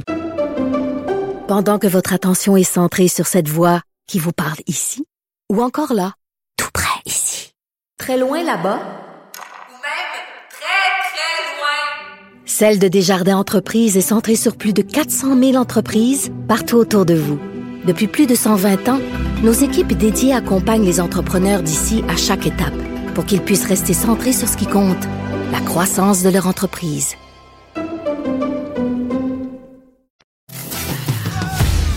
Geneviève Peterson, la seule effrontée qui sait se faire aimer. Jusqu'à 15, vous écoutez Les effrontés. Des travailleurs agricoles d'origine guatémaltèque qui ont eu gain de cause cette semaine dans un litige qui les opposait à un ancien employeur québécois qui les aurait maltraités. On se demande, est-ce que c'est un cas d'exception ou un cas de figure euh, par rapport aux conditions de travail euh, des travailleurs migrants qui sont ici? J'en parle avec Sid Ahmed Soussi, professeur au département de sociologie de l'UQAM. Bonjour, Monsieur Soussi. Bonjour. Écoutez, euh, quand même, c'est pas surprenant là, avec la pénurie de main d'œuvre, on le voit un peu partout. Il y a de plus en plus de travailleurs étrangers qui sont appelés en renfort et euh, l'industrie agricole évidemment n'échappe pas à cette tendance. Il y a beaucoup de travailleurs qui proviennent majoritairement de l'Amérique du Sud, qui viennent prêter main forte à nos agriculteurs. L'été, moi je le vois, je viens du Saguenay. L'été, c'est plein de gens du Mexique qui viennent cueillir des champignons, cueillir des bleuets. Mais est-ce qu'on leur réserve le même traitement qu'à nos travailleurs québécois? Euh, tout dépend de- des, euh, employeurs. En fait, euh, pour, pour, pour, euh, pour parler de ça dans un contexte plus large, euh, Ouais. il, il n'y a pas que les travailleurs euh, euh, agricoles saisonniers, il y a aussi d'autres travailleurs qui, qui, qui viennent au Québec dans le cadre du, euh, du programme de travail retra- étranger temporaire et, qui, et que l'on retrouve dans d'autres secteurs d'activité comme le, Les nannies. il y a l'agroalimentaire, mais il y a aussi l'hôtellerie-restauration, etc. Donc, le, pour ce qui concerne le, le- le secteur euh, agricole, euh, c'est un, euh, il y, a- une évolution très très importante depuis les, les 20 dernières années. On passe de entre 96 et 2015, on passe de, de 52 000 à plus de 310 000 travailleurs euh, par année. Donc, le chiffre a été multiplié par 6. Donc, on a de plus en plus recours travailleurs étrangers temporaires euh, et et en particulier dans le secteur agricole. Maintenant, pour ce qui concerne les conditions dans lesquelles ces travailleurs sont employés, eh bien, tout cela, est- tout cela dépend des, employeurs. Les- tout cela, en fait, varie beaucoup. Ça dépend des cas. Mais en même temps, euh, Monsieur Soucy, vous serez d'accord avec moi pour dire que euh, ces gens-là souvent proviennent de pays où les conditions de travail sont difficiles, euh, où les droits humains aussi ne sont pas tout le temps respectés. Je veux pas faire de généralisation, mais quand même, euh, je pense entre autres aux gens qui viennent de- des Philippines, de certains pays d'Asie. Donc, euh, il y a certains employeurs qui se permettent des largesses parce que justement, ils sont fort bien au courant que ces gens-là vont accepter des choses que les Québécois n'accepteraient jamais. Oui, bien entendu, mais le problème, c'est pas les, les, les, conditions dans le pays d'origine. Le problème, c'est les conditions euh, chez nous, ici au Québec. Le, alors, le, le, le les conditions dans lesquelles euh, ces travailleurs viennent ici euh, ne dépendent pas du pays d'origine, elles dépendent de la loi fédérale, du programme fédéral des travailleurs étrangers temporaires d'une part, et d'autre part des, euh, des, euh, des dispositifs juridiques euh, euh, au, au Québec. Mais moi, je parle, Alors, Souci, de la façon dont on les traite, pas des conditions sous lesquelles ils viennent, ils font leur entrée au pays. Je parle de la façon dont ces employeurs. J'y arrive, j'y arrive, Oui. parce que la façon dont on les traite précisément, euh, dans, dans- dans plusieurs cas, euh, des, des employeurs se permettent, par exemple, de conserver leur, euh, leur papier d'identité, se, se, euh, se permettre aussi de, de les faire vivre dans des conditions extrêmement difficiles, euh, de, de, de, de, de, de négliger des conditions d'hygiène, de sécurité, etc. Mais si, mais, s'il y a cette, euh, si ces travailleurs sont exposés à ce genre de, risque euh, au Québec, c'est précisément parce que la loi, l'encadrement juridique que nous avons de ce programme-là au Québec permet précisément ce, genre de comportement. Et donc, c'est euh, évidemment les employeurs, certains employeurs en profitent aussi. Et donc, c'est ce qui arrive à, plusieurs entreprises, à, plusieurs travailleurs étrangers temporaires. Le son est très mauvais, monsieur Souci. Si ça s'améliore pas, on va être obligé de se laisser. Mais j'aurais envie de vous demander, en terminant, est-ce qu'on peut parler au Québec d'esclavagisme moderne? Le, le, le- le terme d'esclavagisme moderne, est- de- moderne est extrêmement difficile. Le problème, c'est que ces travailleurs n'ont pas accès aux mêmes droits sociaux du travail que, leurs Oui. euh, que leurs collègues québécois. Par exemple, au, Québec, pour vous donner juste une idée, la loi 8 qui a été adoptée en octobre de 2014 euh, ne, ne- exclut ces travailleurs, par exemple, du droit à la syndicalisation. Euh, ne, ne serait-ce que par cette, ce genre de disposition, les employeurs euh, trouvent là une possibilité de euh, d'exploiter davantage encore ces travailleurs-là. Et donc, mais, mais de là à parler d'esclavagisme, ça c'est le, le, le, le terme est un petit peu plus, euh, euh, je, je, je veux dire le terme est, est, est- est beaucoup trop fort pour ce qui, ce qui se passe. Mais il n'en reste pas moins que ces, ces, travailleurs sont très largement exploités, euh, sans possibilité la plupart du temps de, de, de recours non plus, parce que dans la plupart des cas, la- beaucoup d'entre eux ne, ne sont unilingues euh, hispanophones, par exemple, ne parlent pas le français, ne sont pas au courant de leurs droits, ne ne sont pas au courant des, euh, du, du- cadre juridique ici qui leur permet d'avoir accès à tel ou tel droit, et que donc c'est ce qui fait que ce sont des proies faciles pour des abus de la part d'employeurs.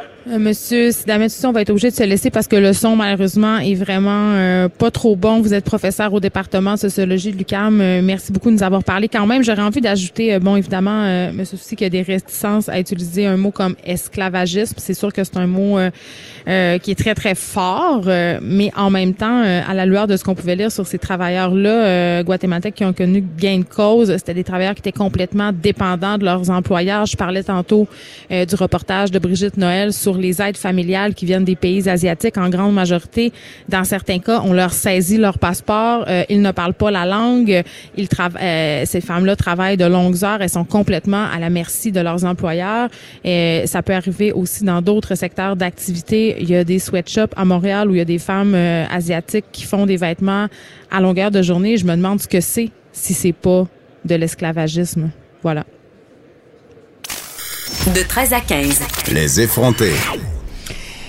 Et Lise Jeté, productrice de contenu à En 5 minutes, euh, t'es avec nous. Et là, c'est la fin euh, de la semaine de gestion des déchets. On parlait hier euh, de la consigne des bouteilles, euh, tout le kit. Et là, En 5 minutes, nous a préparé un dossier sur le chemin de ce qu'on jette dans le bac à recyclage. Et tout le monde a ri de moi l'autre fois avec ma, ma story. Je disais, hey, saviez-vous qu'il faut rincer vos pots de yogourt parce que les employés du centre de tri sont malades? Mais c'est pas grave. Moi, j'essaie de faire ma part. OK? Et Lise Jeté? Oui, mais c'est pas juste ça, là. Il faut pas que tu fasses juste rincer tes pots de yogourt. Faut Non, tu- ben là, c'était déjà que- beaucoup. faut que tu rinces tout ce que t'envoies, là, dans ton bac. Il faut que tout soit dans un parfait état et idéalement, idéalement déjà bien classé aussi. Ça serait le fun. Classé? Oui, Mais comment classé. tu fais pour classer tes affaires dans le long bac vert fourni par la ville? Ouais, ben c- ça dépend là. Moi, je, je, je classe, je préclasse mes affaires dans un sac. euh, Mais voyons donc. Ouais, c'est ça, dans un sac recyclable, là, les sacs bleus. Euh, puis là, je, je sépare mes choses euh, euh, papier, carton ensemble, plastique ensemble, verre et métal ensemble. C'est sûr que ça aide euh, après au tri. C'est que ça va très mal hein, dans nos euh, dans nos centres de tri québécois. Ils doivent mettre les bouchées doubles ces temps-ci pour euh, revaloriser nos matières parce que on leur laisse pas la tâche facile, puis on met surtout plein d'affaires qui ont pas vraiment rapport dans les bacs. Euh, c'est ce que le bureau d'enquête du Journal de Montréal révélait récemment. On a fait une infiltration, donc il y a un de nos collègues qui est allé classer des matières, puis euh, il a vraiment pas passé un bon moment. là.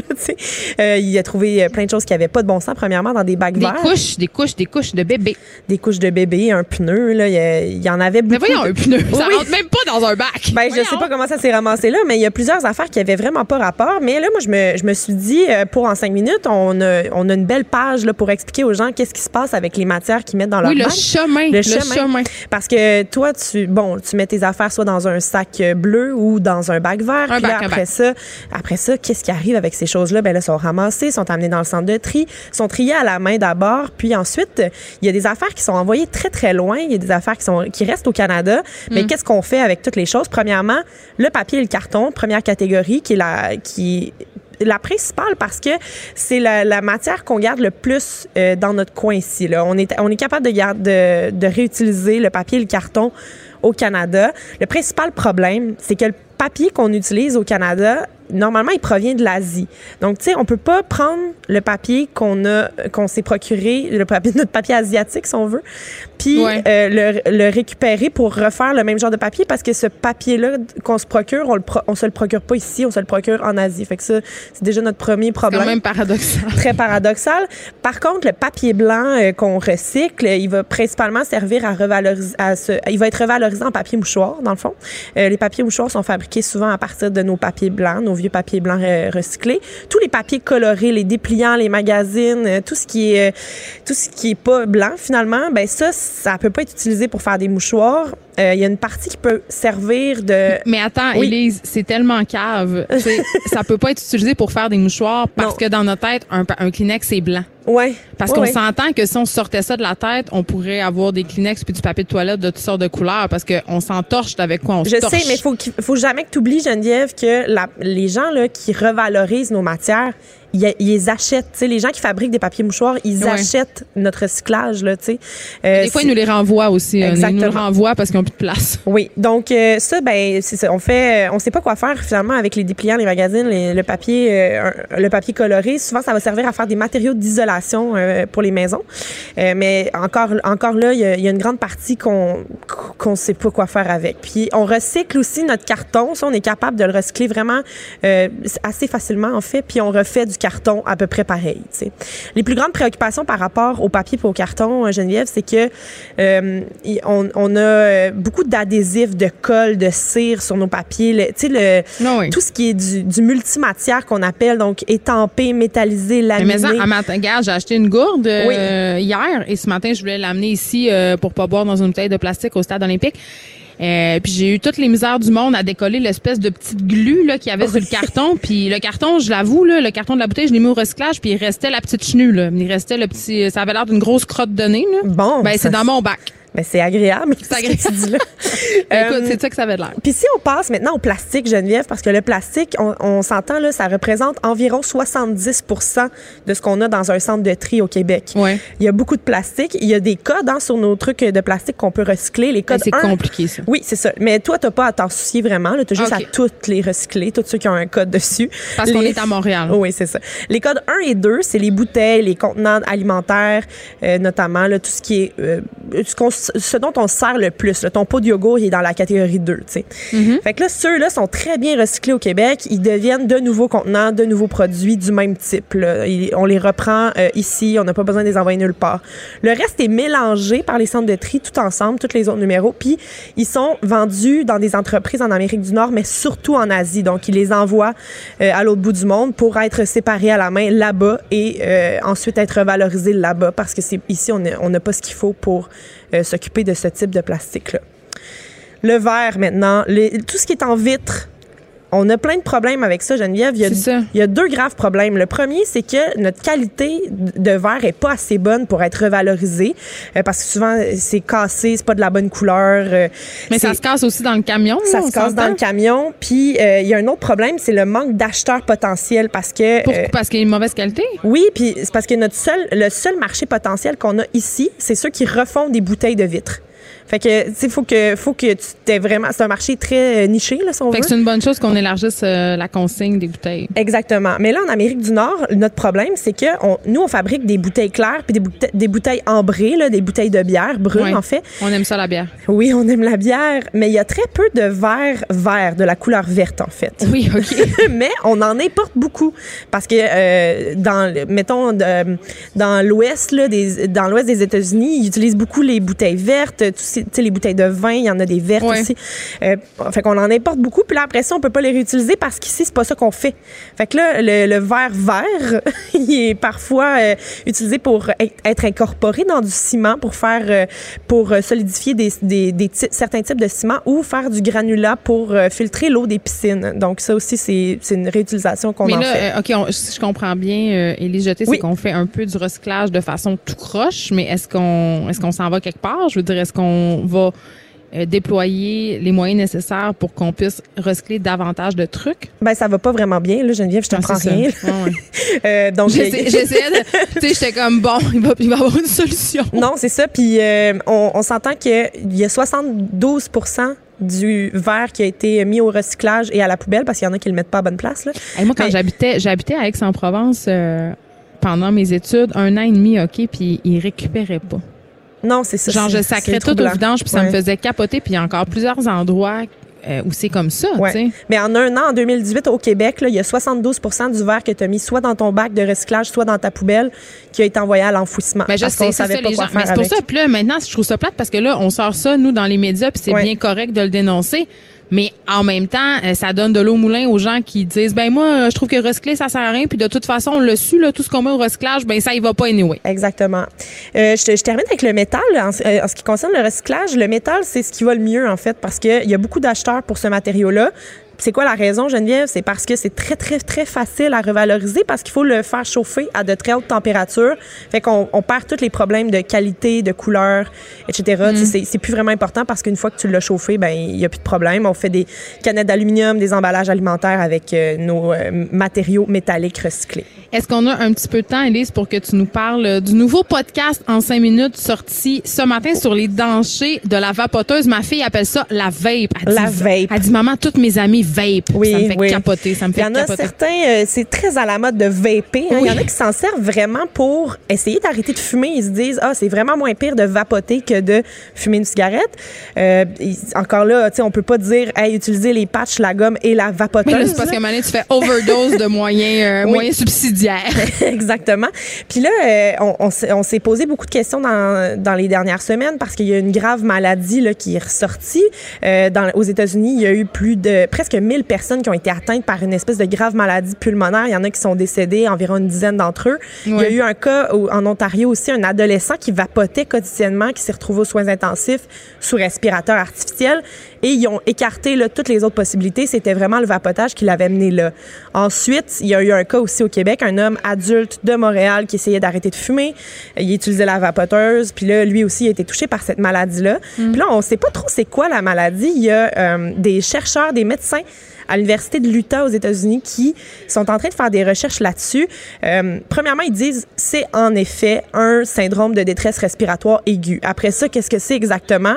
Quand ils font des radiographies des poumons, Oui. ça ressemble à une pneumonie virale ou bactérienne très grave. Mais c'est sûr que s'envoyer de la vapeur d'eau dans les poumons, ça doit pas être bien bon. Je dis ça de même.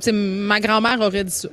C'est sûr, mais bon, Ben, c'est sûr, Geneviève. Mais Sans que le gros bon sens me dit, je Oui. pas certaine que c'est bon. Oui, mais ce qu'ils ont trouvé, en fait, euh, les chercheurs qui sont en train de faire des, des recherches très embryonnaires, par contre, là, là-dessus, Ouais. c'est qu'il y avait des euh, dans, il y avait des cellules de globules blancs qui étaient dans les poumons des gens affectés. Hmm. Euh, puis c'était chargé de gouttelettes huileuses. Puis ces gouttelettes huileuses-là, ça, ça, ça, ça s'apparente, en fait, ça oriente les médecins vers un diagnostic de pneumonie lipoïdique. C'est une infection qui est souvent euh, causée par un virus ou une bactérie. Mais là, tu sais, les gens là, qui, euh, les, les gens aux États-Unis ont été très nombreux à être malades.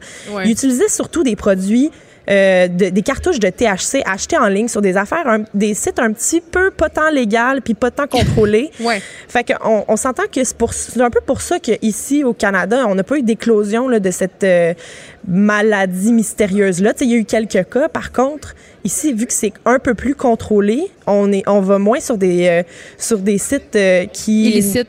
Nous semblent un peu illicites puis qui Ouais. sont pas tout à fait euh, réglementaires, comme on Bon, dit. euh, tout ça est fort intéressant. On peut évidemment aller écouter euh, ton podcast. Tu as fait ça avec Charles Trahan, le podcast En 5 minutes, qui est disponible sur le site de Cube Radio. Merci, Élise Jeté. Ça m'a fait plaisir.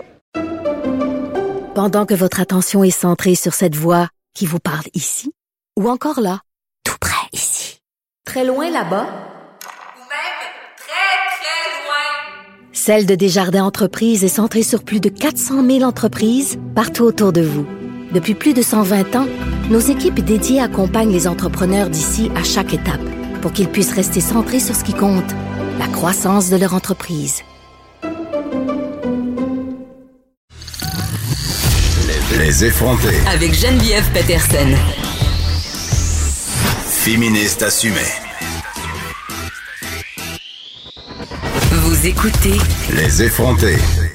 Parlant de Mario Dumont, euh, il se tient en avant de moi au Stade olympique, au Salon Expo Habitation. Et je dois dire qu'il est très, très populaire. Plein de, gens s'arrêtent pour, euh, pour avoir un morceau de lui. Et si vous voulez le voir, ben écoutez, il est là. Il est là avant l'émission. Il reste encore un bon 30 minutes. Vous pouvez jaser ça. Vous pouvez peut-être même avoir des selfies. Mario Dumont, cher et quand même, c'est rare qu'on voit ça. On se parle euh, évidemment de ce palmarès très attendu, très populaire, le Journal de Montréal qui nous revient encore cette année avec son édition 2019 du palmarès des écoles secondaires. Et là, on parle avec le journaliste euh, au Journal de Québec, Pierre-Paul Biron, parce que euh, Pierre-Paul a fait le tour de la province. Bonjour, Pierre-Paul. Bonjour Geneviève. Écoute, tu as fait le tour de la province, je trouve ça vraiment intéressant. Tu as rencontré des directions d'école qui ont osé faire des choses euh, différemment, si on veut, puis qui aujourd'hui récoltent, euh, je dirais, le fruit de leurs efforts. Oui, tout à fait, tout à fait. Le- L'exercice du palmarès revient, revient chaque année, Euh, mais on cherchait à aller au-delà des chiffres. hein. C'est ce qui est intéressant, c'est ce qu'on Mm. peut raconter. Ce sont ces histoires-là d'école qui réussissent à faire les choses différemment. Donc oui, dans nos pages demain, euh, il y a cinq reportages, cinq histoires d'école euh, qui, qui se démarquent, qui ont osé faire les choses différemment, dont deux. Bon, on a un nouveau classement cette année, il faut savoir qu'on présente un, un classement des écoles qui, euh, qui ont plus de 30% d'élèves en difficulté. Donc, euh, je me suis déplacé du côté de. Ça, c'est une nouveauté, là. Oui, oui, c'est une nouveauté cette année. C'est la première année qu'on euh, qu'on produit ce classement-là. Euh, en, en fait, on, on- on cherchait à, à trouver une façon de, de, de rééquilibrer un petit peu les choses. C'est une des remarques euh, qu'on recevait année après année. C'est une réalité avec laquelle doivent composer ces écoles-là. C'est des écoles qui ne sélectionnent pas leurs élèves. Euh, donc, on, on, on cherchait une, une façon de leur faire une place différente et de démontrer que dans ces écoles-là aussi, malgré des réalités qui sont parfois plus difficiles, euh, il y a de très belles choses qui peuvent se passer. Donc, euh, c'est- le cas notamment du côté de Forestville. Je me suis déplacé sur la côte nord pour aller rencontrer euh, la direction de la polyvalente des rivières. C'est un milieu socio-économique pas nécessairement facile. Beaucoup d'élèves en difficulté. Il y a plus de 40% d'élèves en difficulté dans cette école-là. Et malgré tout, ben, L'école performe très bien au palmarès. L'école amène ses élèves à la diplomation, amène ses élèves euh, à la réussite. Euh, de leur côté, bon, c'est l'aspect humain de la chose qui fait toute la différence. La directrice me racontait, euh, bon, euh, tous les élèves chez le dentiste, on en amène euh, des, des- des lunettes pour des étudiants que les parents avaient peut-être moins les moyens. Euh, Ouais. on en a payé. Donc, euh, il y a des choses, de très belles choses qui se passent dans ces écoles-là et c'est, euh, ce sont ces histoires-là qu'on voulait raconter avec les reportages qui accompagneront le palmarès demain. Là, Pierre-Paul, est-ce que tu es à côté d'une bouilloire qui siffle? Je vais te demander de te déplacer un peu. Le son est vraiment mauvais. Va près d'une fenêtre, voir la lumière du dehors, voir si ça sonne mieux. Je veux te demander, euh, est-ce qu'il y a des écoles qui étaient dans le fond de la cave qui ont réussi à faire, euh, somme toute, une belle remontée? Parce que je sais que pour ces, pour certaines écoles, le palmarès, quand même un certain reality check, là. Oui, tout à fait, tout à fait. Puis c'est- évidemment, bon, ça peut être comme tu dis un réalité check pour certaines écoles. Ouais. Euh, il y a certaines écoles qui, qui effectivement parfois moins bien, mais c'est ce qu'on voulait raconter. Il y a 44 écoles cette année euh, qui euh, qu'on pourrait qualifier qui sont grandement améliorées. Euh, c'est un excellent score, encore une fois. Et il y a certaines de ces écoles-là euh, qui, euh, qui ont quitté la cave, on pourrait le dire, euh, on pourrait le dire de cette façon-là, de cette façon-là, là, euh, des écoles qui euh, qui est en difficulté. Bon, j'ai notamment rencontré la direction d'une école à Sainte-Julienne sur la région de Montréal. Euh, cette école-là, bon, avait des problèmes de violence, problématiques de consommation de drogue. Les profs me racontaient avoir euh, crainte, crainte de se promener dans les corridors. Et puis, euh, l'arrivée d'une nouvelle direction, on a rebrassé la soupe, on a revu le projet pédagogique de l'école. Et puis, ben ça, ça a eu un impact direct sur les résultats, euh, sur les résultats des élèves. Et encore là, ben, c'est une école qui, oui, euh, il y a quelques années, trouvait difficile la publication du palmarès, mais ont décidé de l'utiliser euh, comme un outil de motivation. Le nouveau directeur me disait, lors de sa première rencontre avec son nouveau personnel, avoir présenté le palmarès en disant regardez, on est à la queue, on est en bas, on est 400 quelques euh, au classement.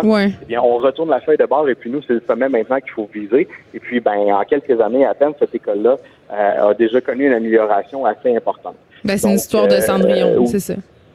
Oui, tout à fait. Ça peut servir comme un, comme un outil. Euh, évidemment, le classement euh, doit être interprété, doit être lu euh, de la bonne façon. On peut pas.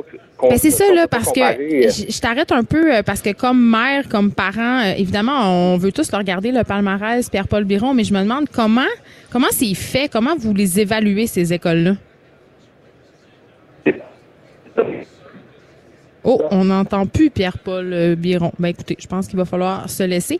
Euh, C'était Paul euh, Pierre-Paul Biron, journaliste le Journal de Québec. J'ai juste envie, euh, en terminant, de faire un petit commentaire sur le les palmarès. Okay? C'est une bonne affaire pour vrai. Là, je m'en ai souvent servi du palmarès. Je regarde un peu tout le temps ça. Des écoles privées, évidemment, qui sont un peu toujours les mêmes, qui sont en tête. on les sépare d'ailleurs, les écoles privées des écoles publiques, dans plusieurs palmarès. et il y, y, a quelque chose un peu qui me dérange là-dedans. C'est pas que le palmarès en soi c'est une mauvaise chose, mais ça peut peut-être parfois devenir un peu motif à compétition entre les parents. Euh, on le sait, c'est en cinquième année là que ça se passe. Euh, le choix entre guillemets des écoles secondaires, on commence à en discuter parce que les examens euh, d'admission sont en sixième année et je remarquais beaucoup à l'école de mes enfants une certaine compétition entre parents, mais aussi entre les enfants. Tu à quelle école tu vas écoter, combien dans le palmarès, des enfants qui vivent de l'intimidation parce que leur école est pas bien située dans le palmarès? Donc, je pense que comme parents, oui, c'est un super bon outil. Là, on peut s'en servir c'est le fun, ça peut nous donner une bonne idée, non seulement de la performance des écoles, mais aussi en même temps euh, des, écoles à vocation particulière, parce que c'est pas parce qu'une école est bonne pour un enfant qu'elle est bonne comme pour un autre enfant. Il y a des écoles qui sont plus spécialisées dans les sports, d'autres vers les sciences, d'autres vers les arts, donc ça peut nous aider à mieux se situer en autant que ça vire pas en compétition. Et ce qu'on apprenait euh, dans le journal de Montréal, en fait, euh, on se parle aussi de l'écart entre les garçons et les filles. Malheureusement, puis c'est vraiment déplorable. La situation, ben, n'évolue pas. Euh, il y a encore un écart d'environ 5 qui existe entre les résultats des filles et ceux euh, des garçons. Et puis ça, c'est dans des matières euh, comme, tu sais, les matières de base, là, français, anglais, mathématiques. Donc, l'écart se creuse. l'écart en mathématiques, quand même, est, est, un petit peu moins grand. mais quand même, et cet écart-là, je le souligne, là, il est partout même euh, dans les écoles euh, privées. Donc, c'est pas une question de public euh, ni de privé. Donc, vous pourrez regarder ça, c'est jusqu'à dimanche dans le journal de Montréal, le journal de Québec, le fameux palmarès de nos écoles québécoises. On s'arrête un instant. Geneviève Peterson, la seule effrontée qui sait se faire aimer. Jusqu'à 15, vous écoutez Les effrontés. On s'excuse hein, pour les problèmes de son. On est en direct du stade olympique pour le salon Expo Habitation. Ce sont des choses qui arrivent. On peut pas contrôler ça, mais on a quand même avec nous et là on n'aura pas de problème de son puisqu'elle est là, Catherine Parent, notre chroniqueuse affaires de cœur, ministre des affaires du cœur, je dirais ça comme ça. Euh, souvent on a des sujets euh, drôles. On se moque un peu euh, des relations amoureuses, mais là évidemment cette semaine avec ce qui s'est passé, je, je vais pas dire ce drame familial, ce meurtre familial suivi d'un suicide. Jonathan Pomarès qui a tué ses enfants avant de s'enlever la vie, euh, ben on a eu envie de parler de la violence qui pouvait subvenir après une séparation. Absolument. Euh, aussi après ta chronique que tu as fait dans le Journal de Montréal, qui je super pertinente parce que je pense que socialement, euh, il y a vraiment moyen de, de s'interroger à savoir c'est quoi le support pour les gens qui sont en crise? Parce que ce qu'on a remarqué, ce qu'on a recensé, puis ce que j'ai compris aussi à la lecture de, de tout plein de, de textes qui, qui, sont advenus là, euh, suivant ce, ce drame-là, euh, c'est que c'est souvent lors des séparations qu'il va avoir ce qu'on peut dire un acting out. Ben, en fait, les experts nous apprennent euh, que c'est un moment critique. C'est le moment euh, le plus dangereux, en guillemets, pour euh, les personnes qui sont pognées dans une relation toxique ou une relation où il y a de la violence conjugale. Et on apprenait aussi euh, que cette personne-là, cet homme-là, a demandé de l'aide psychologique neuf jours avant de commettre le meurtre de ses deux enfants. Le 13 octobre, il était à l'hôpital, il tenait des propos suicidaires, il était intoxiqué. Euh, en plein ça, puis ça se demandait, mais où sont, où, où sont les ressources? Justement en temps, en temps de, de crise. Bien, on se questionne sur le filet de sécurité. Qu'est-ce que les intervenants avaient mis à disposition de monsieur? Ça, on le saura. C'est clair que ça va être investigué dans les prochains jours. Puis je trouvais, euh, il y a le psychiatre Gilles Chamberlain qui a dit quelque chose mm-hmm. de très intéressant qui me fait réfléchir aussi euh, à ma façon de penser ces situations-là. J'ai beaucoup commenté le procès d'Hugo Fredette, entre autres. Euh, ça, ça nous touche tout le temps, ces affaires-là. Puis je demandais souvent sont les proches, sont où la famille de ce monde-là, c'est mhm. les amis, tu sais. Quand t'as un chum qui se fait sacrer là, puis que tu vois qu'il mhm. prend mal, tu sais, pourquoi les gens interviennent pas, puis mais les gens banalisent. non, mais Gilles Chamberlain disait, c'est des, c'est facile de voir les signes après. Mais quand on est dedans, tu sais, quand on est dans la situation, souvent, on les voit pas. Puis moi, j'ai un ami à moi qui s'est suicidé quand on était euh, adolescent. Mhm. Et rétrospectivement, il y avait toutes sortes de, de signes qui nous amenaient à penser qu'il allait commettre ce geste-là. Mais sur le coup, Personne s'en est rendu compte. Fait que c'est facile un peu de jeter le blanc puis de dire même il aurait dû voir, il aurait dû s'en rendre compte que Je suis vraiment d'accord avec toi parce que en fait euh, c'est super drôle parce que mon mon conjoint qui est clinicien là comme il y en a qui le savent là parce qu'ils ont écouté certains de mes parce chroniques. Parce que t'en parles souvent. ouais, c'est ça, mais c'est parce que tu sais c'est comme une source inépuisable de, de bonnes informations pour les chroniques puis il a écrit un texte sur la violence conjugale euh, au début de l'automne dans lequel il dit que c'est comme un bruit ambiant qu'on finit par s'habituer. Ben oui. Et donc, c'est pour ça que les proches, les gens qui sont très, très proches, et c'est sûr qu'il y en a qui réagissent, là, mais il y en a qui s'en rendent pas tant compte parce que, en fait, il y a pas juste la victime de violence conjugale, que ce soit homme ou femme, là, qui est entraînée là-dedans.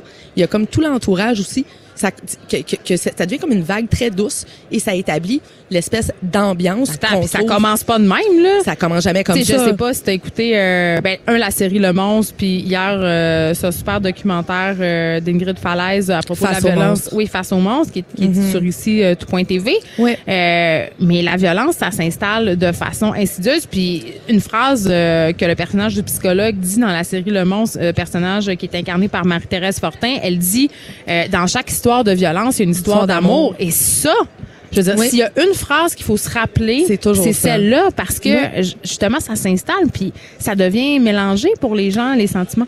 Ben oui, absolument. Puis ce qui est difficile aussi pour les victimes, puis c'est ce qui est aussi très très bien représenté dans, dans le monstre de d'Ingrid Falaise, qui est clairement la, voix du silence. Moi je l'appelle comme ça, Ingrid. C'est la voix du silence parce que puis elle est en train vraiment de mettre en lumière, tu sais ce que c'est. Tu sais que le nombre de, de demandes d'aide dans les maisons d'hébergement a augmenté depuis la diffusion de On la salue. Ben, pour vrai, Ingrid, je sais qu'elle nous écoute en ce moment. Euh, Ingrid. Elle est au Saguenay aujourd'hui. Merci. Elle sera, au lac Saint-Jean ce soir dans ton patelin. Oui. Puis, euh, ben c'est ça. Donc, euh, c'est vraiment c'est quelque chose qui, s'installe très insidieusement. Puis, en écoutant en fait euh, le documentaire Face aux monstres, ce qu'il faut comprendre aussi, c'est que la violence conjugale, c'est pas juste physique, c'est pas juste celle qui va laisser des bleus. Et euh, donc, c'est encore plus insidieux. La violence, la violence psychologique, parce que au grand jour, tu la vois pas vraiment. Mais tu peux la voir, mais il n'y a pas grand-chose à faire.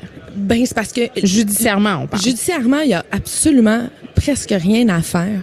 Surtout euh, surtout quand il y a une question de garde d'enfant. Ben c'est ça, on l'a vu. Mais là, euh, parlons euh, de violence post-séparation. On l'a dit tantôt, Catherine Parent, le moment où survient la cassure, le moment où une mhm. ou l'autre des parties annonce à l'autre que c'est fini, hein, qu'on veut s'en aller. Absolument. Il y a une, il y a une période d'environ deux, trois semaines où c'est critique. Là. Que, ben, ça peut être dangereux. Euh, carrément. C'est pour ça aussi que les, les maisons d'hébergement existent, parce que c'est vraiment un lieu sécuritaire. encore faut-il avoir de la place, parce qu'il sortait cette semaine de la Fédération des maisons d'hébergement pour dire euh, qu'il n'y avait pas de financement, qu'ils devaient refuser parfois l'accès à des femmes, puis que ces femmes-là repartaient, que les intervenants savaient pertinemment qu'elles couraient un danger. Absolument, puis ça, c'est super triste à entendre. Puis c'est pour ça aussi que j'aimerais que les, les, gens écoutent aujourd'hui, puis qu'ils se disent, tu sais, ta sœur, elle se sépare, c'est vrai que toi, maintenant, t'as pas tant de place que ça chez vous. Non, puis ça, tente peut-être pas, là. T'as déjà trois enfants. Mais regarde, fais une place. Fais une place sur ton divan. Elle, va le prendre. Parce que quand tu quittes une relation comme ça, le fait de te retrouver dans un endroit sécuritaire, que ce soit chez tes parents, chez des amis, chez une soeur, un frère, ou dans une maison d'hébergement, c'est vraiment, c'est là que ça va te créer une espèce d'ancrage. Oui, puis la Euh, personne violente va peut-être avoir moins tendance à venir t'écœurer si t'es chez du monde. C'est dissuasif. Parce que dans le cas de Jonathan euh, Pomarez, évidemment, le couple, on ne sait pas, mais je soupçonne, ben, en tout cas, on peut supposer qu'ils cohabitaient encore Mhm. puisque la mère est rentrée chez elle après le travail pour trouver, euh, bon, le cadavre de ses enfants, ce qui est, ce qui est Moi, moi, j'ai encore de la misère à- quand ça arrive. Une infantile. Ah, mais moi, je, je racontais, je racontais que dans le temps de l'affaire Guy Turcotte, je tournais le cover du Journal de Montréal parce qu'il y avait toujours la photo des deux enfants. Ouais. Puis là, on commence à la voir circuler. Puis à chaque fois que je vois les enfants, je, mon cœur se serre. Mais tu sais, c'est comme Hugo Frodette. Ouais. Moi, je viens de, de je suis née à Saint-Eustache. Ben, c'est ça. Véronique Barbe, je la croisais euh, Ben oui, mais avec les le enfants. monde est petit. Fait moi, il y a des gens qui m'ont écrit pour me dire je travaillais avec Jonathan euh, Pomarez Ouais. au biodôme. Mon Dieu, euh, j'en reviens pas.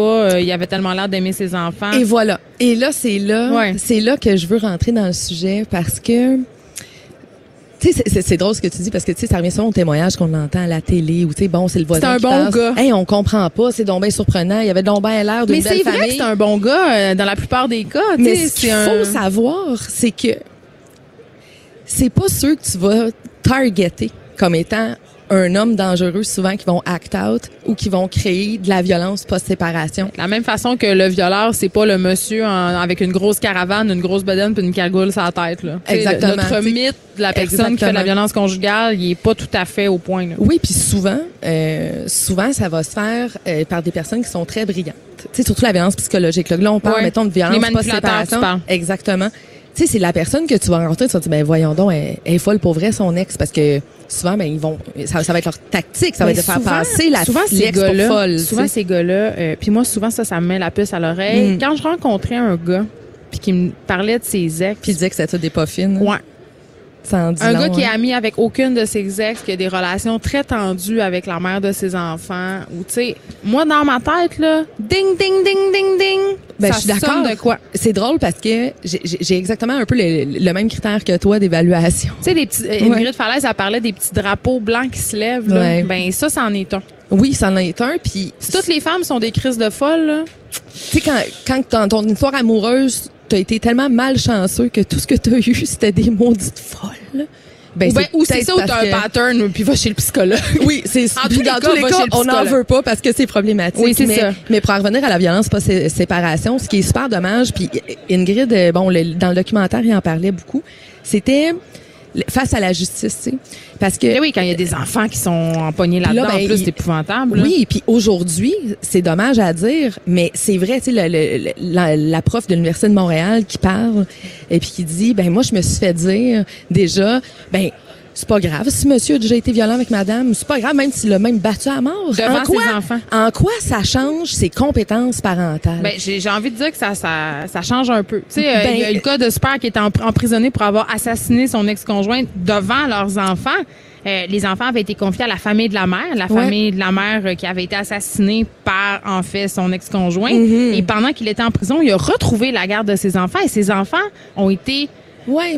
donnés à la famille du père. C'est épouvantable. Oui, c'est épouvantable. C'est- c'est- C'est c'est odieux. Puis en même temps, je me dis, là, on prend des cas extrêmes. C'est ça, parce que là, j'imagine que ça arrive pas à tous les, à tous les jours. Mais même dans les cas qui ne sont pas bon extrêmes là, avec infanticide, etc. Puis moi, j'ai Ouais.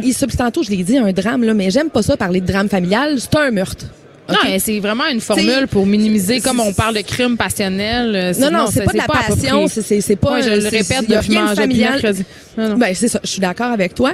Puis, en fait, la violence post-séparation, elle n'est pas reconnue. Puis souvent, j'aimerais ça, pour vrai, là, en ce moment, là, j'aimerais vraiment ça qu'il y ait des juges de la Cour supérieure qui m'écoutent, puis qui t'écoutent, puis qui comprennent, puis qui aillent regarder le documentaire Mais d'Ingrid je pense qu'ils comprennent. Je pense qu'ils sont poignés dans une jurisprudence. Mais là, ça, il y a une exactement. réforme en ce moment, là, euh, quatre femmes de quatre partis politiques absolument. différents, euh, dont la ministre de la Justice, Sonia Mhm. Lebel, qui sont en train de, de se pencher sur la question de la violence conjugale. Puis moi, j'ai trouvé ça beau, cette association. Ben oui, parce que évidemment c'est une association qui est non partisane. On a des gens du Parti libéraux, on a des gens euh, de Québec solidaire, euh, on a des gens de la CAQ, bon, qui s'allient pour repenser un peu la façon dont notre système de justice traite les victimes, parce que on, souvent euh, on demande aux victimes de violences conjugales, comme aux victimes d'agressions sexuelles par ailleurs, de prouver Mhm. euh, de façon très précise, parce que le droit étant le droit, ça prend des dates, ça prend des heures, ça prend euh, des témoignages. Mais- je sais mais pas si t'as même vu plus la que ça. Ben oui, je sais pas si tu as vu la série Unbelievable, mais je veux dire, la petite fille, elle va raconter son viol environ à six policiers différents, puis il faut qu'elle dise, il était 14h21. Tu sais, tu te rappelles pas de ça, Tu te rappelles pas nécessairement ce qu'il portait, mais, tu te rappelles peut-être la- son odeur, Oui, mais son sa voix. Ça vaut rien. Le système a besoin de, de Absolument. Puis le pire, c'est que ces gens-là, c'est, c'est des humains qui doivent prendre des décisions, puis qui sont comme pris dans un cadre qui, selon moi, n'est pas adapté à aux situations de violence conjugale, surtout en matière de, de garde d'enfants. Premièrement, ça Ouais. n'est pas reconnu. Deuxièmement, moi, j'ai entendu des histoires d'horreur, puis franchement, tu sais, des histoires dans lesquelles où madame a dénoncé monsieur, Ouais. Le DPCP n'a pas retenu la plainte pour faute de preuve ou délai de prescription, c'est-à-dire le délai était trop tard, hein, parce que t'as- t'as- on l'a entendu aussi. Lara dans- Jordan. Absolument. Et là, ce que ça, ça- ce que ça donnait à la cour, c'est que ben madame a passé pour la folle qui voulait faire du tort à monsieur étant Humeur donné. instable. Ben oui, puis là madame Mm. voulait faire du tort à monsieur parce que c'est un Mais cas de séparation. tu- tu quand même, euh, je, trouve ça important qu'on précise qu'il y a quand même des femmes qui euh, qui font de l'aliénation parentale puis qui inventent des Et- situations de violence. et c'est malheureusement, c'est malheureux, mais ça existe et ça Oui. nuit. Et ça nuit aux vraies victimes. victimes parce qu'en ce moment, la grosse mode puis avec les courants masculinistes, etc., puis tu sais, on s'en parlera. Là, moi, euh, j'en ai géré un assez récemment, un masculiniste, qu'on le salue s'il nous écoute, et euh, qui, qui, justement, il y en avait un peu contre... contre euh, les femmes à la radio. Mais bref, euh, avec avec tout ça, la grande mode, c'est d'utiliser l'arme numéro un de l'homme violent, c'est de traiter la mère de mère aliénante. Mais parce que l'aliénation parentale, on Ça en fait parle peur. beaucoup, mais ça fait partie de l'arme du parent violent. Absolument. Fait que c'est soit qu'il va lui-même aliéner ou elle-même aliéner ses enfants, ou carrément va traiter l'autre parent d'aliénant, ce qui va miner la crédibilité dans la tête du juge qui va rendre la décision, qui va créer des doutes. Et c'est pour ça qu'il y a autant, autant de situations post-violence conjugale se retrouvent en garde partagée. Mais la question que j'aimerais poser, mais comment peut-on penser qu'une garde partagée, dont les critères sont la communication, l'absence de conflit, comment est-ce qu'on peut octroyer, comment qu'une une garde partagée peut fonctionner dans un contexte de violence post-séparation? Ben, il faut savoir que d'emblée, maintenant, au Québec, c'est la garde partagée qui est octroyée Oui. en cas de séparation, en cas de divorce quand tu es marié.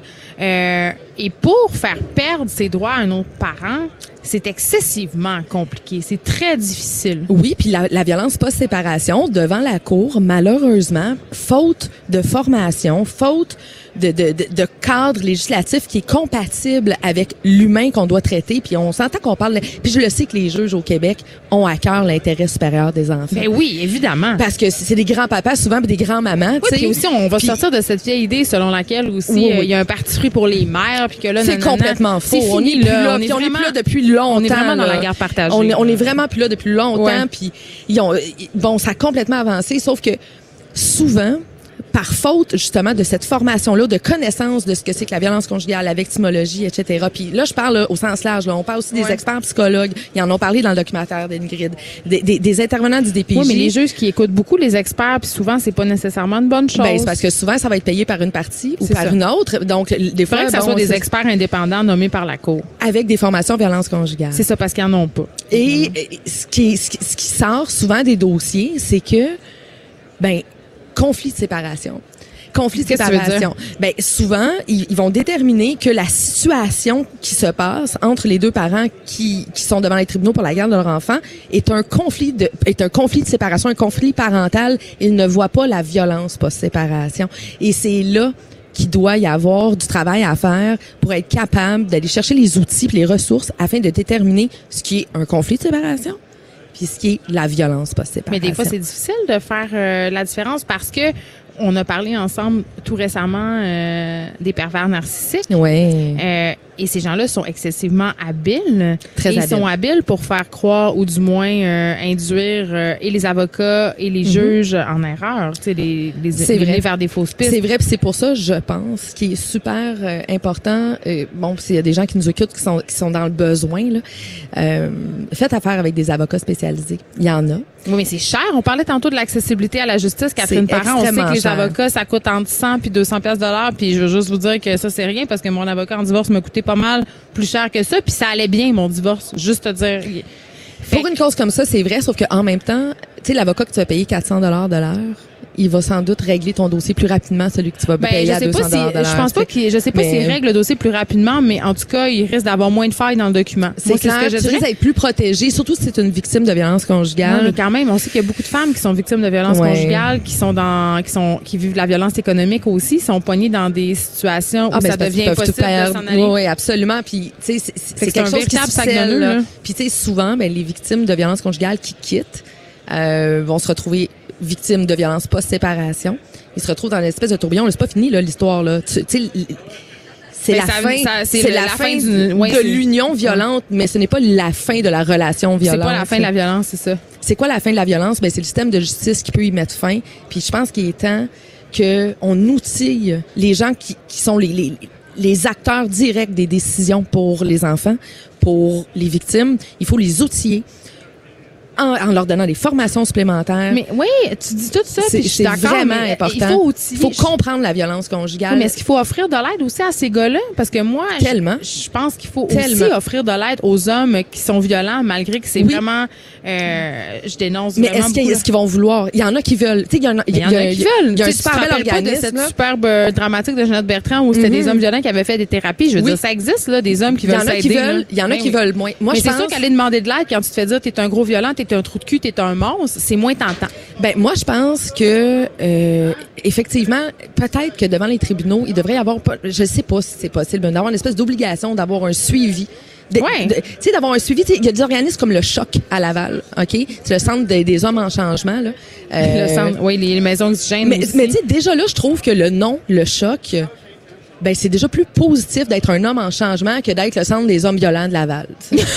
non, mais je trouve que déjà là, c'est, Ben c'est- oui. tu fais de l'empowerment un peu parce que un homme violent, c'est plate à dire, mais mais peut peut se réhabiliter. Je te dis Ben, pas ça là, je dis pas les aux filles dynamiques, les rester, il va changer Non, non, ben non. c'est pas ça que C'est je pas dis. ça qu'on dit. Ce que je dis, c'est je pense qu'il est possible de réhabiliter les gens. Les Ben, pires. du moins, les, les faire se rendre compte qu'ils ont une Ouais. façon d'entrer en relation qui est problématique et criminelle. Puis je vais te dire franchement, après mes études que j'ai faites cette semaine en vue de notre, cré- notre- de, de notre chronique, je pense qu'il est plus facile de réhabiliter un homme violent physiquement que de réhabiliter un homme violent psychologiquement. Mais je sais pas pourquoi, mais j'ai pas de misère à te croire. Ouais. Merci beaucoup, Catherine Eh, Parent. Euh, on, va, on va espérer que la semaine prochaine euh, soit plus positive. Puis qu'on puisse Euh, faire une chronique remplie d'humour Oui, prochain. parce que là, on termine cette semaine évidemment euh, de façon un peu lourde, mais quand même, on rappelle qu'il y a de l'aide qui existe euh, si vous avez besoin. Un 866 appelle aussi euh, si vous êtes victime d'aliénation parentale. Il y a une trousse juridique sur le site d'aliénation parentale. Vous faites un don de 30 dollars et ça y est, c'est fini pour nous. Bon week-end. On est encore en direct du Stade olympique. Mario Dumont et Vincent Dessureau suivent. Bye tout le monde à lundi.